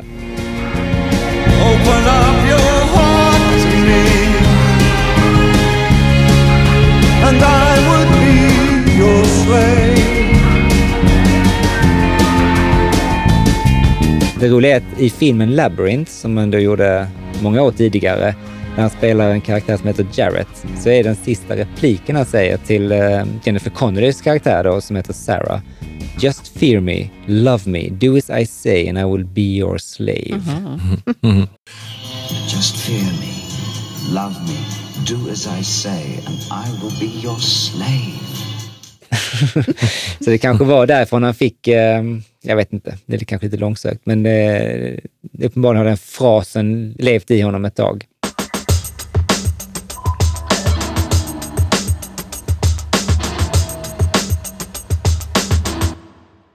Det kanske blir en sån låt som plötsligt ändå öppnar sig och så älskar man den. Den bara lossnar sist av alla. Men, men eh, för tillfället är det väl en, en eh, ingen favorit hos någon av oss kan man säga. Nej. Men eh, det kanske nästa är. Vi kan ju gå vidare till uh, låt nummer åtta då, som är skivans sista cover. I took a trip on a Gemini spaceship.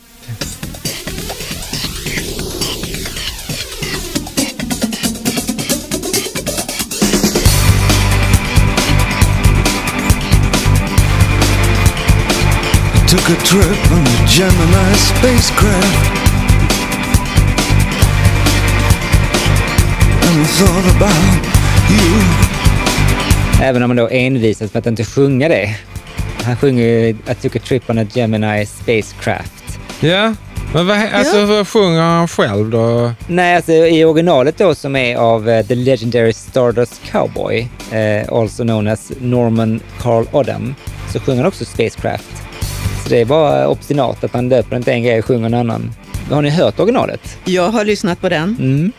Vi måste väl ge den en liten chans också. Den är ju väldigt annorlunda. Om man har varit trogen tidigare i sina covers, så här går ju in i en Ja. helt annan land. Och det är Och kanske... tur är det. Jag håller med. Jävla tur. I took a trip in a Gemini spacecraft and I thought about you. Alltså jag kan ju gilla detta lite som en kuriositet sådär. Men jag gillar att det finns, men jag kanske inte väljer att lyssna på det så mycket. I shot my space gun. Oh, I really felt blue. Two or three flying saucers parked under the stars. A winding stream. Som ni hörde så var han en hyfsat udda kille. Hade ni koll på honom tidigare? Nej. Hade du det Martin? Eller? För att, Alltså, jag gillar ju Kenny Everett som var radiodiskjockey i England eh, länge. eh, och eh, han, han gav ut en skiva som hette The World's Worst Record Show 78 eller något sånt där. Bra klapp ju- poddidé ju. Det var ju skitkul. Han var bara klappt den direkt. Alltså, det var bara såna här helt hopplösa låtar som han hade samlat ihop. Och eh, Paralyzed tror jag det var eh, av Legendary Stardust Cowboy. Mm. Så den har liksom, han, Legendary Stardust Cowboy har funnits i mitt liv sen, sen då 77, 78 någonting. Eh, som en, en mycket märklig, jag blev paff att han lever ju fortfarande och eh, ehm, det här var ju mer lite ballad så i jämförelse med Paralyzed. Ja, har du hört Paralyzed? Nej. Den måste vi nästan lyssna på, för den är, det är mycket att ta in. Vi kan ge den några sekunder i alla fall.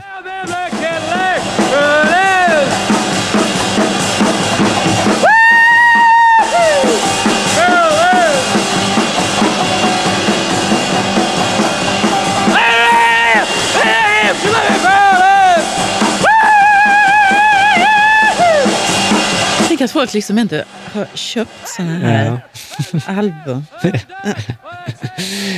Ja, han var en, en, en udda fågel. Än en gång, Bowie var ju svag för de här eh, karaktärerna. Och det var han ju egentligen, han var ju tidig också med Velvet Underground som också var udda och inte mainstream på något vis. Han var ju tidig på bollen där, men, men här kanske jag inte hade orkat med en hel skiva med eh, The Legendary Stardust Cowboy. Eh, Och som ni säkert vet så var det också en viktig del av att han gav i namnet till Ziggy. Det är ju därifrån han fick. Stardust, Mm. så det är ju lite kul. Ja, Bowie säger om uh, cowboyen att han, var, han hade gitarr och så hade han en enbents trumpetspelare. och i sin biografi så sa han My only regret is that my father never lived to see me become a success. Det är ju sjukt roligt. Alltså. Ja. För Bowie själv sa nämligen att uh, I immediately fell in love with his music. Well, actually, the idea of his music, as the music itself wasn't too recognizable as being such. Han fastnade för hans larger than life-persona helt enkelt. Och, eh, och då, ehm, ja, han skrev, han sa tidigt då att I, I could not believe that such a talent was unrecognized. I became a lifelong fan and Ziggy got a surname. Så att, eh, han, han ömmade ju för honom genom åren och det slutade med att eh, många år senare hittade Bowie då Adams hemsida. Där eh, han blev ganska imponerad av att den hade bara två sidor, så det var liksom ganska rudimentärt byggd av någon kompis säkert. Och där läste han ett inlägg av Adam där det stod “It would be nice if David Bowie would pay me something for using part of my name in Ziggy Stardust”. Dessutom var Ziggy felstavat. Och när han läste det så blev han lite skamsen att han liksom aldrig gjort rätt för sig. Han hade bara noppat det namnet. Och, inte, så. och det var då han bestämde sig för att göra en cover på den här. Så att han fick ju en rätt bra slant för, Han fick för detta. det? Ja, Ja. det blev ju royalties Ja, ja. för det, för den sålde ju jävligt bra och hidden förhållandevis. Och då är man låtskrivare så trillar det till ju. Och han gjorde ofta det, han hjälpte vänner i nöd på det här sättet. Han, många av Iggy-covers som han har gjort är jag ganska övertygad om att han gjorde för att Iggy var eh, lite på dekis, han behövde lite cash. Men det, det vet jag inte, men, men det känns som att han liksom hjälpte folk genom att göra covers. Det är ett rätt så schysst sätt att gå tillväga. Jumped into your Gemini, jumped into mine. We'll orbit the moon for just one time. Tomorrow night, tomorrow night. Will, will you hold hands with me under the moonlight?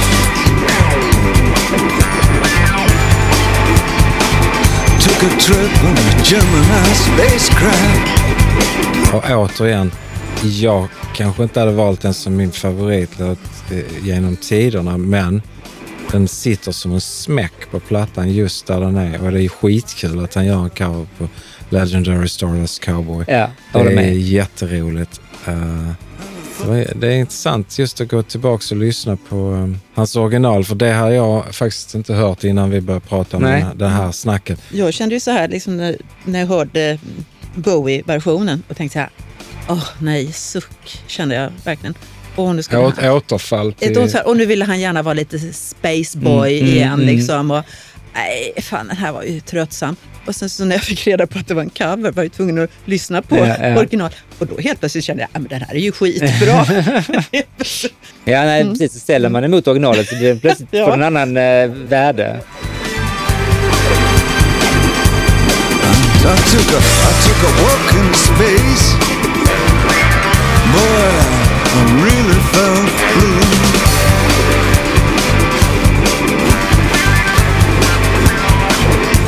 Det många missat är att Adams originallåt då egentligen är en slags cover på eh, I thought about you från 1939. Det är en sån här klassiker som har gjorts av en himla massa artister, bland annat då ehm, eh, Frank Sinatra. I took a trip on a train and I thought about you. Ah, okej. Det är ju klart eh, inspirerat ja, det är klart det är. av det liksom. And I thought about you. Thought about Men innan vi lämnar då Stars Cowboy, eh, det finns mycket att säga om honom, så återgäldade han, eller hur man nu ska säga, den här covern. För att han gjorde sen en cover på Space Odyssey som är lite speciell. Ground control to Major Tom. Ground control to Major Tom. Take your protein pills and put your helmet on. Control Tom. Commencing countdown, engines on. Check ignition and may God's love be with you. Är det alltså som man har gjort nu helt nyligen eller är det en gammal? Det satte du mig on the spot, det vet jag inte. Man har, han har säkert gjort det efter Mm. Heathen. då, Ja, som en, ja, det okej, tror jag nog. Ja. Roligt.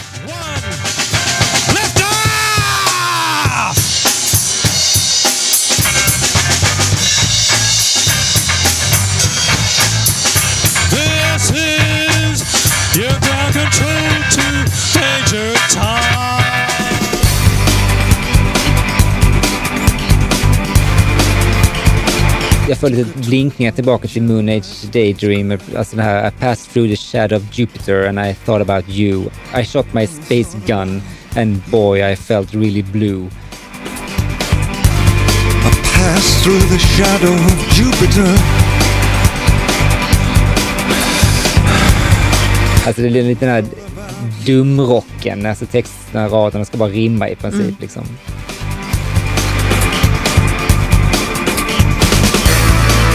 Shot my space gun.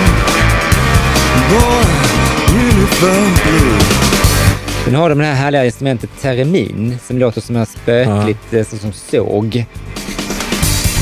Two or three flying saucers parked under the stars, winding screen. Sällan det funkar så bra, men här passar det så jäkla bra in. With each beam, the same old dream.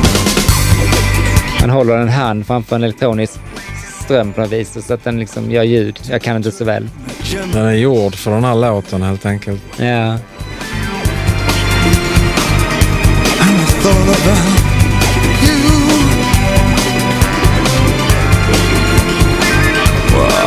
Shot my space gun. Sen älskar jag såna här stråkar som kommer in eh, igen. Jag tror det är Visconti som har arrangerat dem, men de är liksom lite nästan orientaliska i soundet. Eh, Påminner lite om Radiohead. Det är också de här Scorch och Quartet som spelar. Starkt i mixen.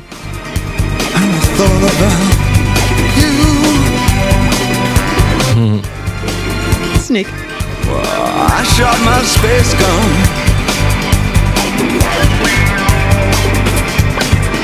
I Sen är det så att den här låten innehåller den lägsta tonen som Bowie någonsin har sjungit på skiva. Vilket gjorde mig förvånad, för jag trodde nämligen att det var den han sjunger på Sweet Things, vilket än en gång är en Ja. linkning tillbaka till vår tidigare podd ju. Eh, den kommer här. Well, I thought about you. Det är liksom subhuman, det är below Le- Leonard Cohen.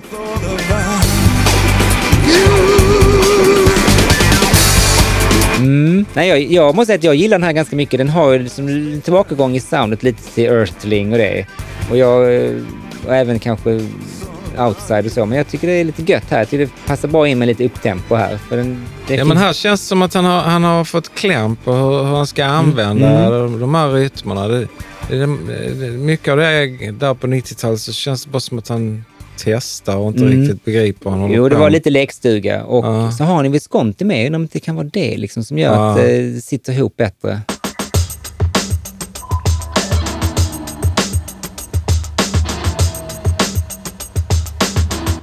Då har vi kommit igenom alla Bowies tre covers på den här plattan och eh, nu är det då upploppet här med eh, fyra originallåtar och den första av dem heter då 515 The Angels Have Gone som är låt nummer nio.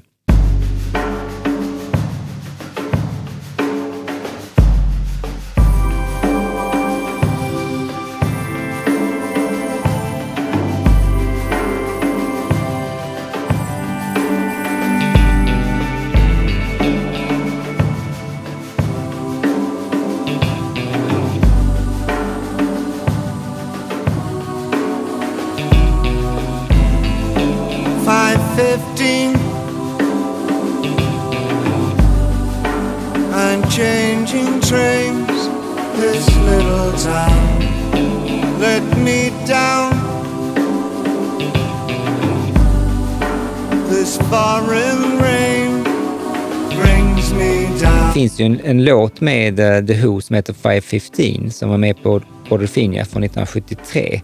Det finns inget släktskap rent uh, musikaliskt med de här låtarna, men, men um, titeln i alla fall verkar ju som att de hänger ihop.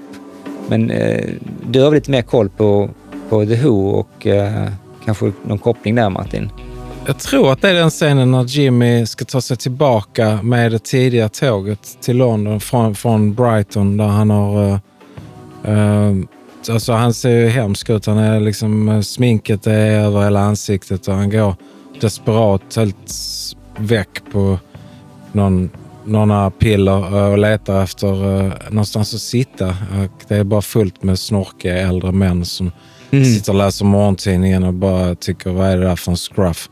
Eh, och precis som Bowie och precis som Townsend så han liksom, han måste ta sig tillbaka till, i hans fall jobbet, i deras fall kanske skolan eller jobbet. Eh, de åker kanske på olika håll, men det är mjölk, mjölktåget på morgonen helt enkelt. Mm. Som, och det, jag tänkte det direkt när, när jag hörde den, att det måste, det måste ju, det kan inte vara så att, att han inte känner till The Who's låt, som ju är en, eh, det är en väldigt fin, eh, ett fint parti, en underbar, lite klantigt gjord film, Quadrophenia. Den är jättekul att se. Jag vet att han eh, dedikerade denna till John Entwistle, eh, alltså The Who's basist. För han hade gått bort eh, nyligen då när han gjorde den här live i juni 2002. Och då, då sa han någonting om att eh, Pete and I had uh, a lot of shared experiences. One was taking the milk train back home after a weekend in London. And there was only one train. It went at like 5.15 in the morning. And you had to wait hours on the platform after the clubs were finished. We both wrote a song called 515, both very different. And I dedicate this one particularly to John Entwistle. Så att um, någonstans så hade de varit med om samma Mm. sak och så skrev de varsin låt om det på något vis. Det är ganska fint.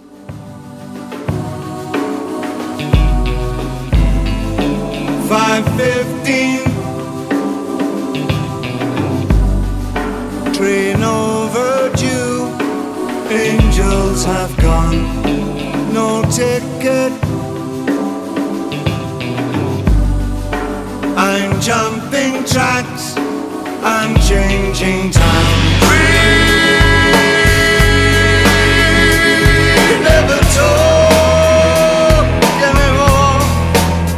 Alltså den här refrängen, varje gång jag hör den så tänker jag att det är liksom nästan för mycket Bowie för att vara Bowie. Det är, skulle man spela upp Bowie för någon som inte hört honom och så är det här liksom det, den refrängen jag skulle välja. Den är så jäkla typiskt en viss stil av honom. Verkligen. De här R'n på Forever är liksom så otroligt markanta.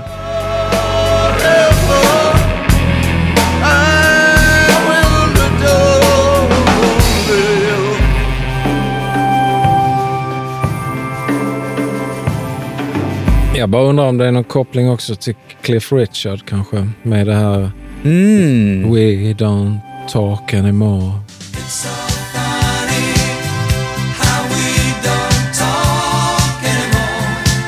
Jag har aldrig tänkt på det, alltså, men det är, nu när du sjunger det så, så hör jag vad du menar.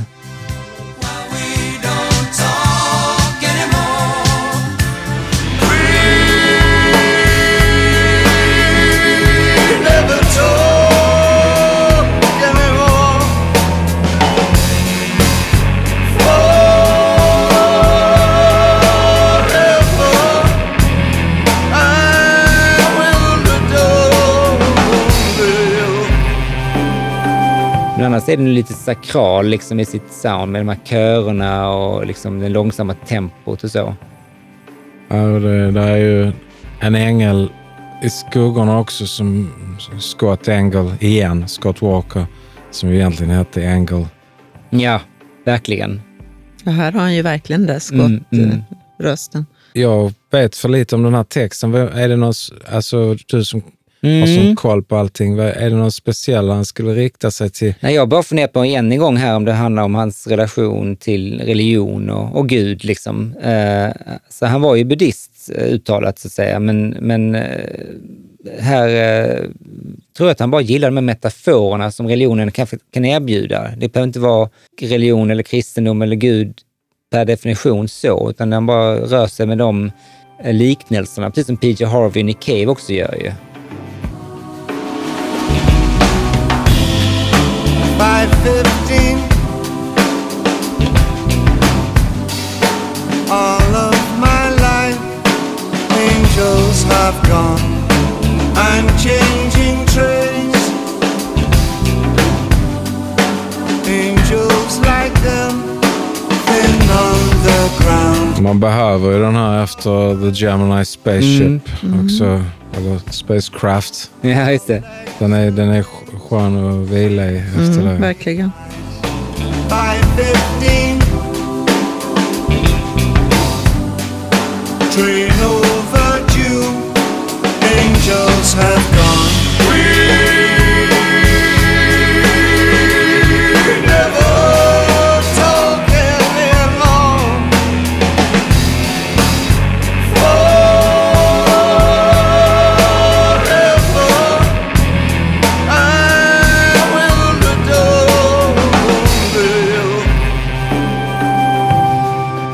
byter ju ganska abrupt liksom, trumkomp här efter två minuter och bara går in i ett helt nytt sound.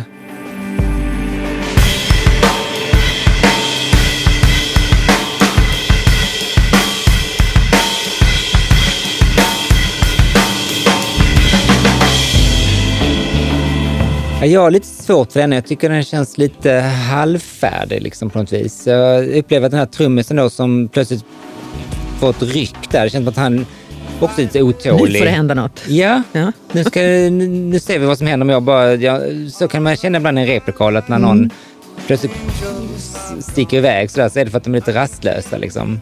Och här har de väl valt att behålla det för de tyckte det lät gött. Liksom. Och det är ju lite coolt, men jag vet inte, det känns som att den trampar lite vatten. Den är rätt lång också, den är fem minuter. Och, för mig som då älskar Quadrophenia och, och eh, eh, så det är fint, just det, det, vad det nu är, The Angels have gone.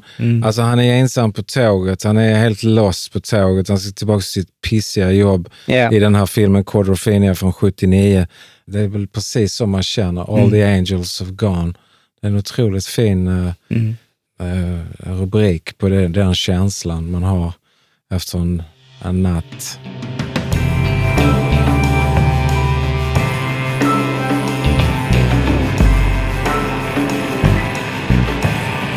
Hade kunnat skippa också den här eh, Seinfeld-basen som kommer in här, om ni vet vad jag menar. Den?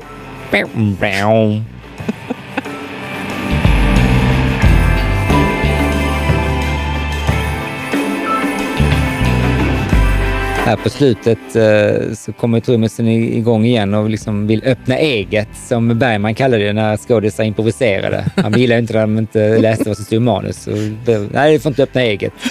Och det känner jag lite att trummisen gör här. Liksom. Ja. Han, han, nej, nu, Freestyla lite. nu kör vi. Ja.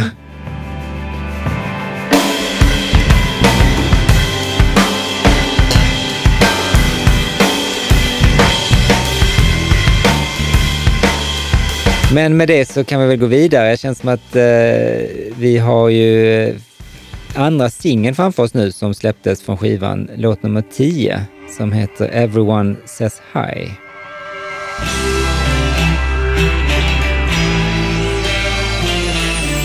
Said you took a big trip. They said you moved away. Happened oh so quietly. They say.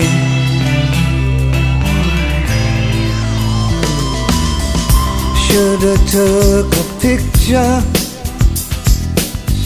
Something I could keep. Buy a little frame, something cheap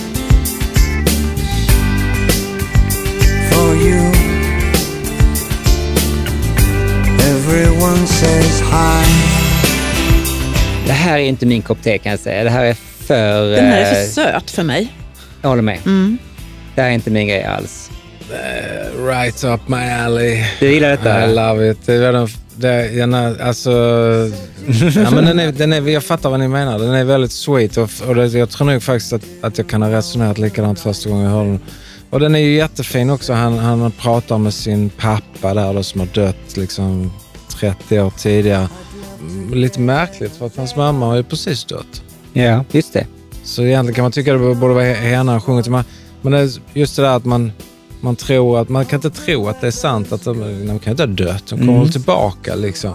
Så han hälsar där från alla så länge tills Mm. den kommer tillbaka. Och det roliga är där på slutet när Mm. man får maler om alla som hälsar. Och sen The Big Fat Dog Mm. hälsar. Och. Everyone says hi. Says hi. Everyone says hi.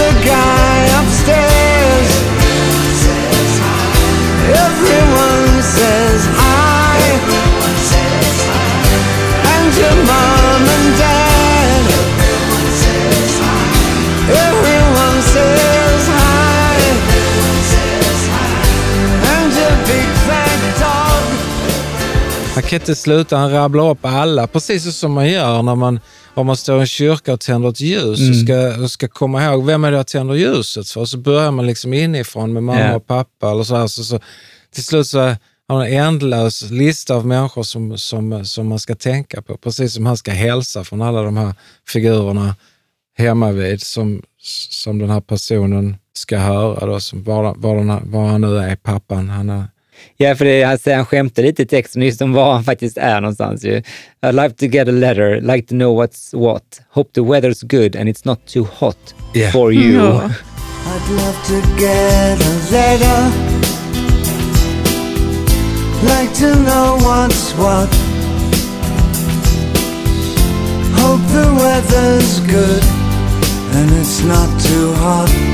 Så att han äh, tänker om man är den, den där nere liksom. Eller, ja, den är Nej, men den underbar. är gullig, men liksom själva melodin, men den är för Mm. lite för gullig. mm. Ja. Nej, det här är inte musikaliskt, det är nog det jag har mest problem med. Jag kan gilla tanken på att den är lite rolig och så.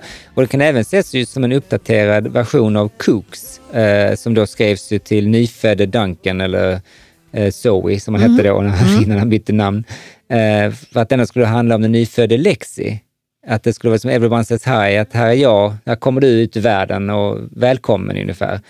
Eh, Men jag tror att den är, det är absolut din tolkning Martin som är den, den eh, vanligaste. Jag tror att det är den rätta också, att den handlar om hans pappa då, Hayward Stenton John Jones som, som gick bort 1969. Det är ju jättelänge sedan. Ja. Och han var bara 56 när han gick bort. Eh, Och det kan ju vara klart att det var väl lite så i huvudet på Bowie som var 55 här. Så att, eh, kanske var det som gjorde att han liksom började grubbla lite över sin pappa. Och det var ett är ju, för att han hade, som du sa, inte riktigt fattat att han var borta för alltid. Det är, det är en konstig känsla. att Liksom forever är ett begrepp som vi vuxna också har svårt för. Och det kanske blir ännu mer definitivt just för att mamman, som nog var väldigt besvärlig, Mm. att hon till slut också har dött. För hur, hon, hur jobbig hon än var, så länge hon fanns så hade han ju någon han kunde diskutera sin pappa Ja, med. ja, precis. Såklart. Mm. Eh, så där är någon slags... Det, det, verkar så konstigt. Hon har precis dött så han skriver en låt istället om sin farsa. Mm, mm. Men det finns en logik i det som, som jag tycker är rörande. Mm. Och det roliga är då, på tal om vem texten handlar om, om det är Lexi eller hans pappa, så finns det en person som verkar tro att den handlar om honom. Det är Reeves Gabrels. Han I've got to say the only track I've listened to other than Black Star is Everyone Says Hi. Because someone told me that David wrote that for me. That made me cry. Ja, det kan han ju få tro, men eh, jag har svårt att säga att han skrev den till Reeves faktiskt. Stackars Reeves. Mm.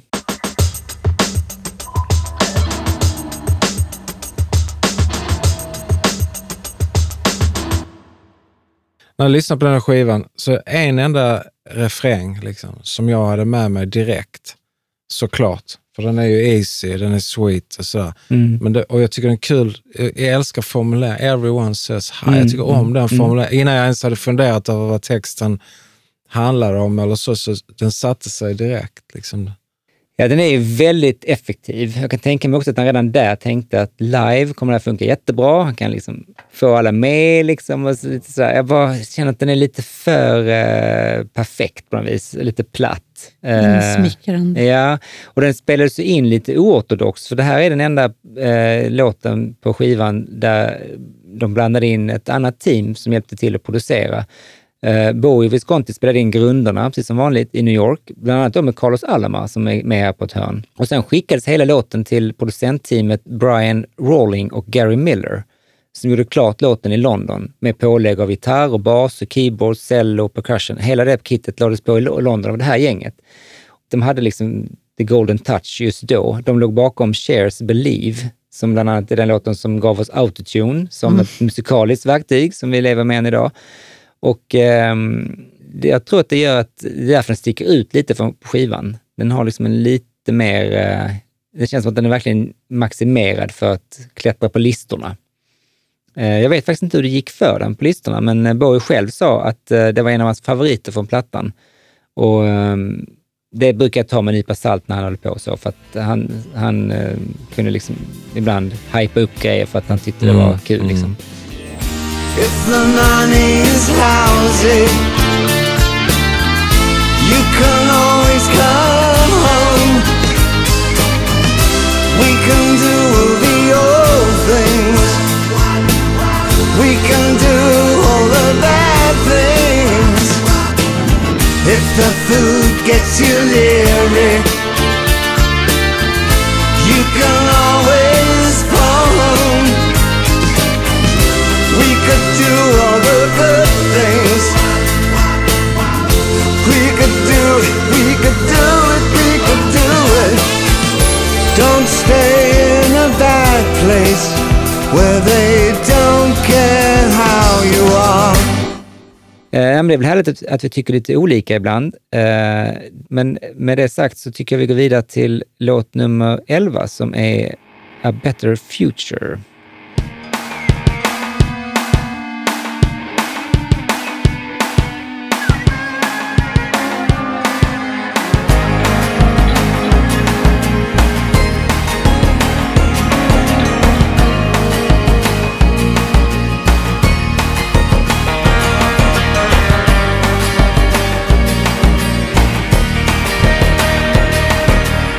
Please don't tear this world asunder.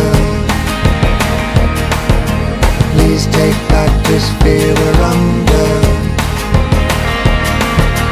I demand a better future. For I might just stop wanting you. I might just stop wanting you. Please me Ja, alltså du sa ju tidigare Martin att det fanns ingen låt du ville ta bort, allting hade sin plats. Den här skulle jag kunna ha stekt. Mm. Den här tycker jag är så himla check. Men sen tycker jag texten kan jag skriva under på, för att det kan man väl eh, önska. En Ja. bättre, bättre framtid. Liksom. Det, men, men jag tycker låten är lite för klämmig, liksom. eller liksom hoppig. Nej. Nej, jag känner också att den här, den här trampar vi lite vatten. Så jag jag skulle nog tyckt att skivan skulle kunna vara tio låtar istället. Och då är den här en av dem som skulle ha åkt eh, bort. Men Vilken var den andra? ja, i så fall skulle det faktiskt vara ehm, Afraid. Nej, minsann inte. Där, därför är jag inte med dig. Nej.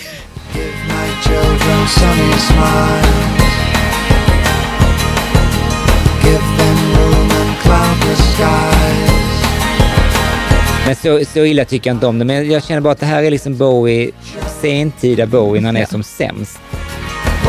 Might just stop loving you, loving you, loving you.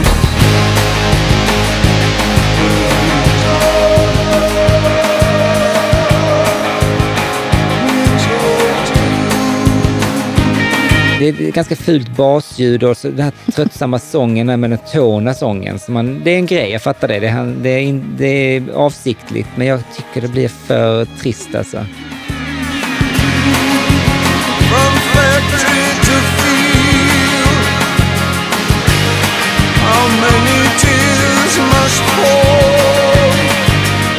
Och sen så har de då försökt liksom att väga upp det med de här väldigt skräniga gitarrerna. Och jag tycker bara det känns lite störigt. Så att jag, är, jag är framme med motorsågen här alltså.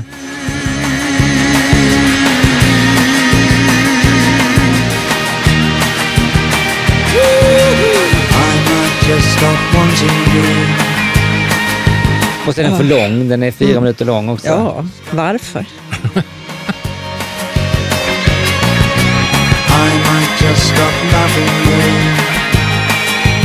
Nej Martin, nu får du försvara dig. Vad- älskar du med den här? Ja, för det första tycker jag det är väldigt kul att han, att han, eh, att han kräver en bättre framtid. Det är otroligt kul. Eh, och sen är det ju rörande att han liksom, ja, han har precis fått sin dotter då. Så att han, han tänker på henne och vad, vad han vill att hon ska få se. Han, han är missnöjd med, med eh, starten på det nya eh, årtusendet. Sen tycker jag, jag gillar alla ljuden i den. Jag tycker den ligger, återigen, ligger jättebra innan slutet. Jag, kan, jag förstår precis vad ni menar och jag, jag, jag, jag kan acceptera det. Men för mig är det här en jättefin låt. Och han sjunger helt fantastiskt. Eh, Mm, det gör han. Jag Det gillar kan att jag ha göra. sig precis så som jag Mm. vill att han ska göra. Texten har vi redan liksom konstaterat vad den handlar om, att han kräver en bättre framtid. Men textrader som “Please don't tear this world asunder”, “Please take back this fear we're under”. Alltså det, det borde inte passerat känner jag, men eh, jag vet inte. Alltså, Men han har rätt. ja, jo visst. Please don't tear this world asunder.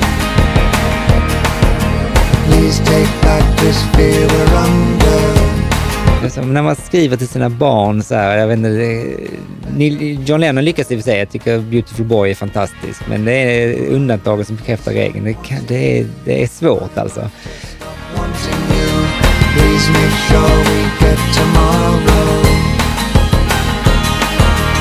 All this pain all this sorrow. Och det är ju som ni säger mer eller mindre en uppmaning ju, till Gud ju. Alltså han hittar med fingret liksom. Men bra att Eh, han sätter ner foten Ja. tycker jag. Jag har ett citat där från honom själv. Han säger “It's a very simple song that says God, if you don't change things, I'm not gonna love you anymore. There's no skirting around the issue. Why have you allowed my daughter to come into a world of such chaos and despair?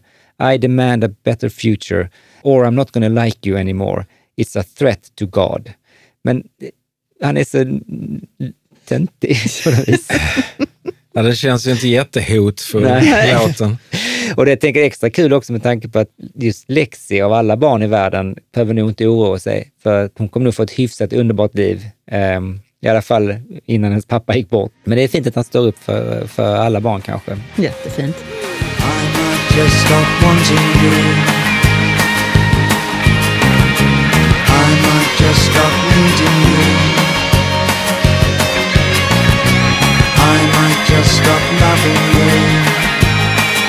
Men sen så, när allt det här då var tankar som jag hade fram till jag läste en kommentar på ett forum där, där någon som skrev att man kan ju också se texten som en sarkastisk kommentar på folks den här upplevda känslan av berättigande, det man kallar för entitlement. Liksom.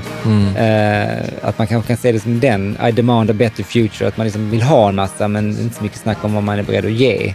Och då kanske den funkar lite bättre, men jag, jag tror faktiskt inte att det är det.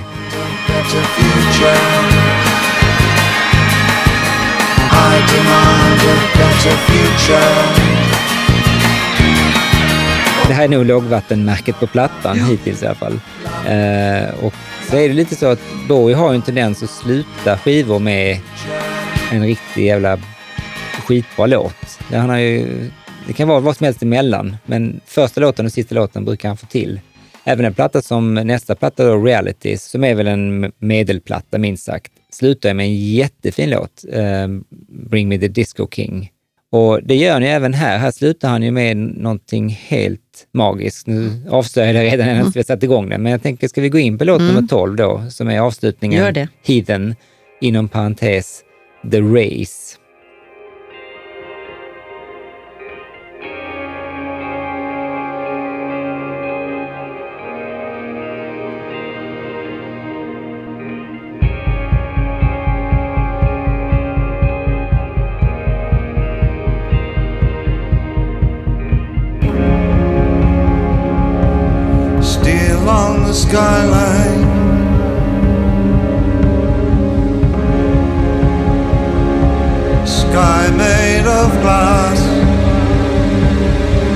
Man tappat entusiasmen lite, som jag då hade gjort, så, eh, så kommer den här låten som för mig var liksom en otrolig upptäckt. Eh, jag blev helt... eh, tagen faktiskt.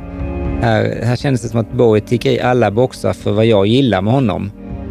Och faktiskt musik rent allmänt. Det är liksom svårdefinierbart och lite personligt för mig, men, men ändå liksom, den är så udda, men den är inte, den är inte svårtillgänglig. Om man vill ge den lite tid liksom.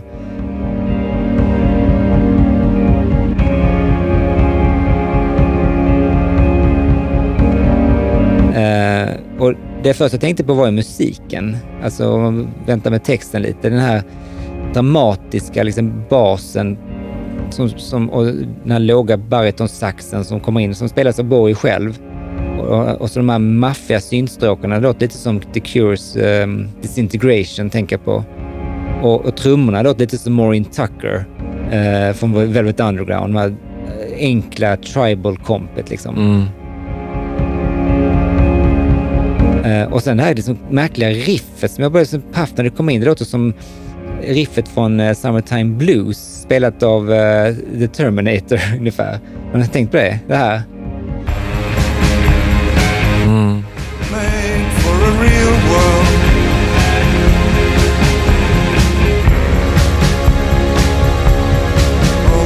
must pass.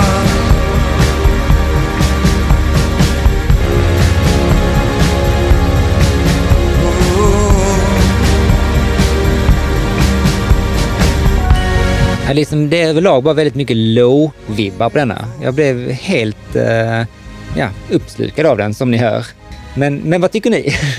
Jag tycker också den är jättebra. Ja, vad skönt. att vi- Jobbigt om ni hade sagt att ni hatar den. Vad är- Kan du liksom... eh, Det är bara stämningen i den med va? För den, Ja. är- det, det är väldigt mycket en stämning ju, för det är inte så mycket till låt om man ska säga det så. Den, den puttrar på, men den har en väldig atmosfär ju. Jag håller ju bara på att tjata om den här konserten 2003 i Köpenhamn. Ja, Eh, och eh, han slutade, han slutade konserten med denna e- efter han har gjort eh, Rebel Rebel och Heroes. ja. Så det, alltså det är ju... Men då måste du kanske ha sett det som jag såg på ett klipp, för jag förstår att den här framfördes oftast sist på konserterna och då var det lite av en, en act, eller lite av ett framförande, där han liksom leddes ut av uh, Galen Dorsey då, som spelar bas. Ja, Du la sin hand på hans axel och så gick han ut med liksom huvudet liksom ner, nersjunket och som, som en man som liksom leds ut till sin egen död ungefär, eller avrättning. Alltså väldigt dramatiskt, inte, inte, inte normal walkout. Och hela, hela framförandet var magiskt från början till slut. Han var så i det så att jag var helt förtrollad. Jag fick nästan Ja. tårar i ögonen. Och sen när detta gjordes då som en, lite av en performance som sagt, ja. så blev jag också helt gripen. Men det fick jag intrycket av att de gör varje gång. Men det är kanske är ingenting som du minns Jag så. minns tyvärr inte det. Jag bara kommer ihåg att minns det var otroligt speciell uh, dekor. Uh, och uh, det var också den där känslan, precis som med den här plattan, att han gör det han vill. Och, och har en enormt bra uppfattning om vad som är bra dramaturgi och, och både liksom mellan låtarna och, och hur det ser ut på scenen. Och, Ja, nej, han, det, det verkar som att han liksom verkligen var väldigt berörd av den själv när han framförde den, de klippen jag har sett. Jag brukar inte sitta och kolla på YouTube-klipp så mycket för att jag upplever live, live ska vara live. Det är, men denna såg jag rakt igenom. Jag var helt eh, Ja. förtrollad.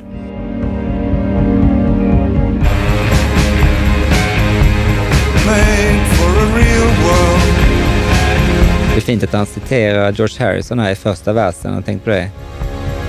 All things must pass. ja, just det.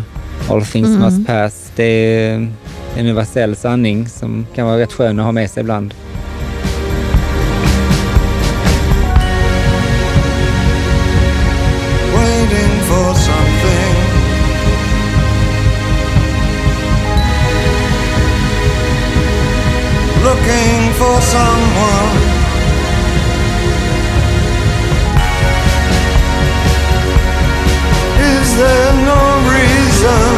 Alltså texten är ganska kort. Det är två, rätt lång låt ändå. Den är 4.18 men, men eh, rätt lite som sjungs i den. Men det är, varenda rad är liksom så, har sån tyngd även om inte jag kanske förstår allting. Uh, man kan ju se det som att han pratar med, med Gud, men Bowie sa själv att han egentligen kommenterade hela existensen som sådan i texten.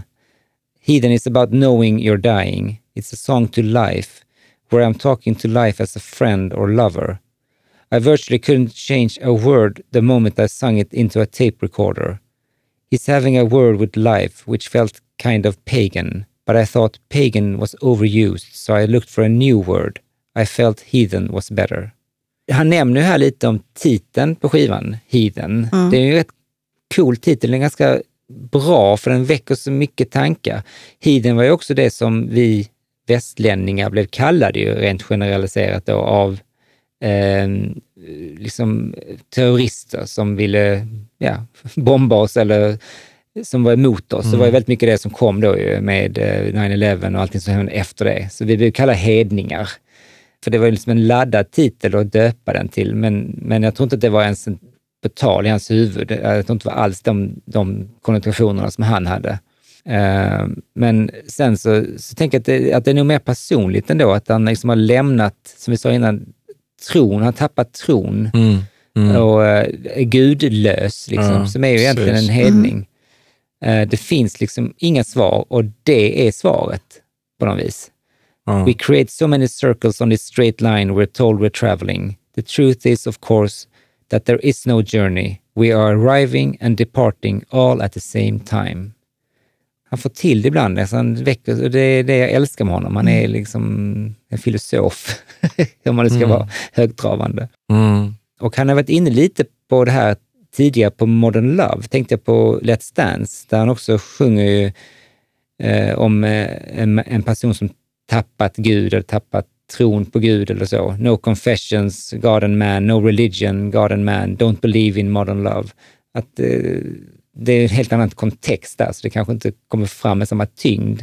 Men den här mm, människan liksom som känns som att han har tappat tron lite, det är så Ja. jag tolkar det lite. Det, det känns verkligen som ett farväl. Det skulle verkligen kunna varit en, en eh, sista låt på hans sista skiva. Men precis som du sa innan, eh, när du citerade, han sa att det handlar om att, att, eh, att man vet att man kommer att dö. Mm.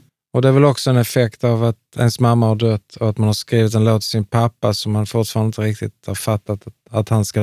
Att man börjar inse att, ja, på, på en nivå så visste han att han skulle dö. Men Mm. han, han visste ju inte riktigt när det skulle vara. Det Men- kanske kommer där i den tiden man hamnar någonstans i ett midlife crisis lite. Han var ju in a good place på många sätt, ju. familjemässigt och ekonomiskt och, och karriärsmässigt så var han ju väldigt Mm, mm. hemma. Men eh, jag tänker lite på ett citat som jag läste som han sa 2002. Eh, Why now when I finally understand myself and others should I die? What a shit game. Is there no one with whom you could revise the rules? Så att, jag tror det, liksom, det hängde väl över honom att han visste att han hade mer tid bakom sig än framför sig. Och den Mm, känslan mm. plågade honom lite. Han var ju en väldigt produktiv person, så känslan av att han inte skulle hinna med allt. Och då väljer han ju såklart att lägga tiden på det viktigaste. Då valde han ju Lexi och det tycker jag är ganska, det är ju väldigt fint. Jag skulle inte klandrat honom om han aldrig kom tillbaka. Det är ingen som, han är inte skyldig oss någonting egentligen Nej. i samma anda då, eh, som det citatet så har jag ett annat där han säger It's like this uh, head-spinning dichotomy of the lust for life against the finality of everything. It's those two things raging against each other, you know. And that produces these moments that feel like real truth. Because when you say, isn't it great to be alive? And it's all gonna fucking end. Those two points together are like, ah, that is the entire story right there. There's no more to be said. It's like, how do you come to terms with that situation? What is the point of all this?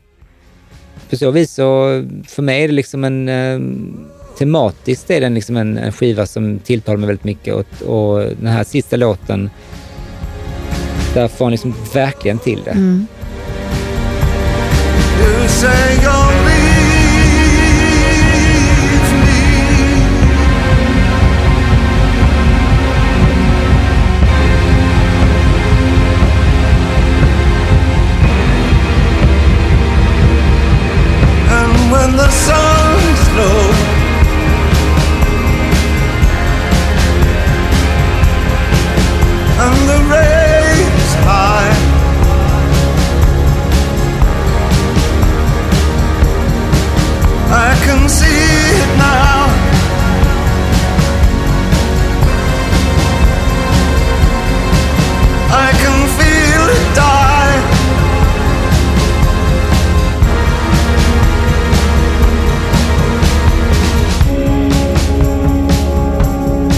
Hela skivan har ju den här, som vi snackat om mycket där med religion, Gud, eh, livet, tema. Det är samma som finns på Hours, men där tycker inte jag att musiken går hand i hand på samma sätt. Nej. Här får de han till det på ett helt annat sätt. Och eh, man kan se det mönstret på flera andra plattor, att han liksom följde upp en bra, tung, genomtänkt skiva med lite mer snabb avverkad platta liksom, som gick undan. Den trion av plattor, Hours, Heathen och Reality, så är ju Heathen är ett mästerverk. Alltså. Ja, nej, det, det är helt klart. Oavsett vad ni tycker om A Better Future.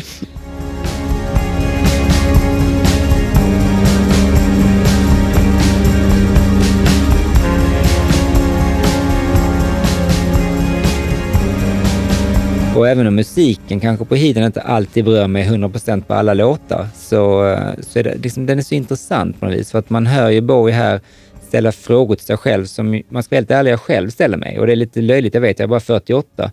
Men det är tankar som börjat krypa på. Liksom. Vad, vad har jag gjort? Vad vill jag göra? Liksom? Vad tänker jag på? Och hur ska jag, vad, ska, vad ska jag välja? Liksom? Ska jag lägga tid på detta eller inte? Så tiden är inte oändlig som när man var 22.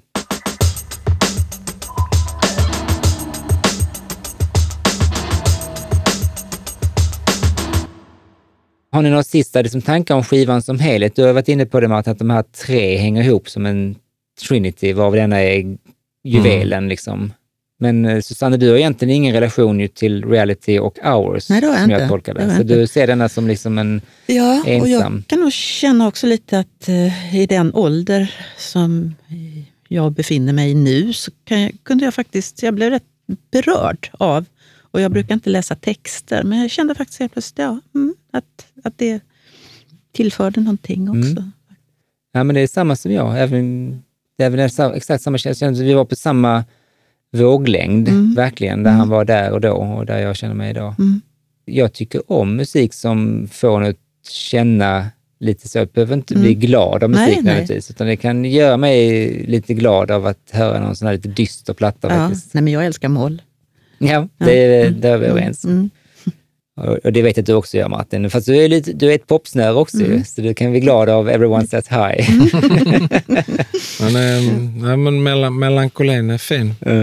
Vi vill bara ha mörkret och Mm. Susanna. Vi, kan, vi vill inte ha något sånt glatt trams. Det finns ju en fantastisk blogg och ehm, även en bok sedermera alltså, om en kille som heter Chris O'Leary. Ehm, bloggen heter Pushing Ahead of the Dame. Eh, det kommer från ehm, Queen Bitch eh, textrad därifrån, så det är en ganska obskyr titel på den här bloggen. Men den är, han är extremt eh, analytisk och kommer ofta med väldigt bra insikter kan man säga om Bowies låtar och även hans eh, plats i livet vid olika tillfällen. Och eh, han var lite inne på samma sak här när det gäller Heathen, att eh, här är det liksom något vis att han höll på att avveckla allt det, som, allt det gamla, allt, allt bagage liksom som var knutet till honom tidigare. Och då säger han, so how do you begin to dismantle a house? You start with the roof. To dispatch the man, you start with his God. Att det är där man måste börja, liksom, att ta bort Gud ur ekvationen. Liksom, för att då, är, då är du ensam, då är du ensam kvar. Som allt annat med sånt här så är det ibland lättare att formulera i sitt huvud än i ord. Um, att, att både Hours och Heathen och Reality är liksom så tydligt skivor av någon som, som inte liksom är intresserad av att blända dig längre med sina tricks. Han är väldigt rak och liksom naken. Han vill liksom bara vara David Jones på något vis. Och eh, han vill inte vara Aladdin Sane eller Ziggy Stardust eller, eller någon Pierrot som var där på Scary Monsters. Eh, eller någon detektiv som på Outside. Eh, och det ehm, uppskattar jag. Jag tror att eh, jag känner att man kommer närmare honom än Mm. någonsin på de här skivorna faktiskt. Och Blackstar framför allt. Ja. Men med det sagt så vill jag säga ett jättestort tack till er att ni ville komma hit och bena ut den här skivan med mig. Eh, det var verkligen härligt. Stort, stort tack Susanna och Martin. Tack så Tusen tack. jättemycket. Tack för att vi fick komma. Eh, Jag vill också ge ett stort tack till eh, Gula studion som än en gång har låtit oss sitta i deras lokaler och spela in den här podden. Stort tack till Gula studion och jag rekommenderar alla att ta kontakt med dem ifall ni ska spela in eller mixa någonting. Och sen vill jag också ge ett stort tack till mina patrons. Och nu börjar ni bli så många att jag känner att jag kan inte rabbla upp er alla i varje avsnitt. men jag vill ge en shoutout till mina senaste patrons. Hans Rotenberg, Ola Claesson, Carl Nilsson, Carl Petersson, Stefan, Mikael Nittell och Tommy Molin. Tack till er och till alla er som stöttar mig och podden. Om ni vill stötta mig på Patreon så blir jag väldigt glad, men jag blir nästan lika glad så länge ni lyssnar, delar och engagerar er. Och sist men inte minst, lämna gärna ett omdöme på iTunes om ni gillar vad ni hör. Det betyder en hel del för mig och för podden. Vi hörs!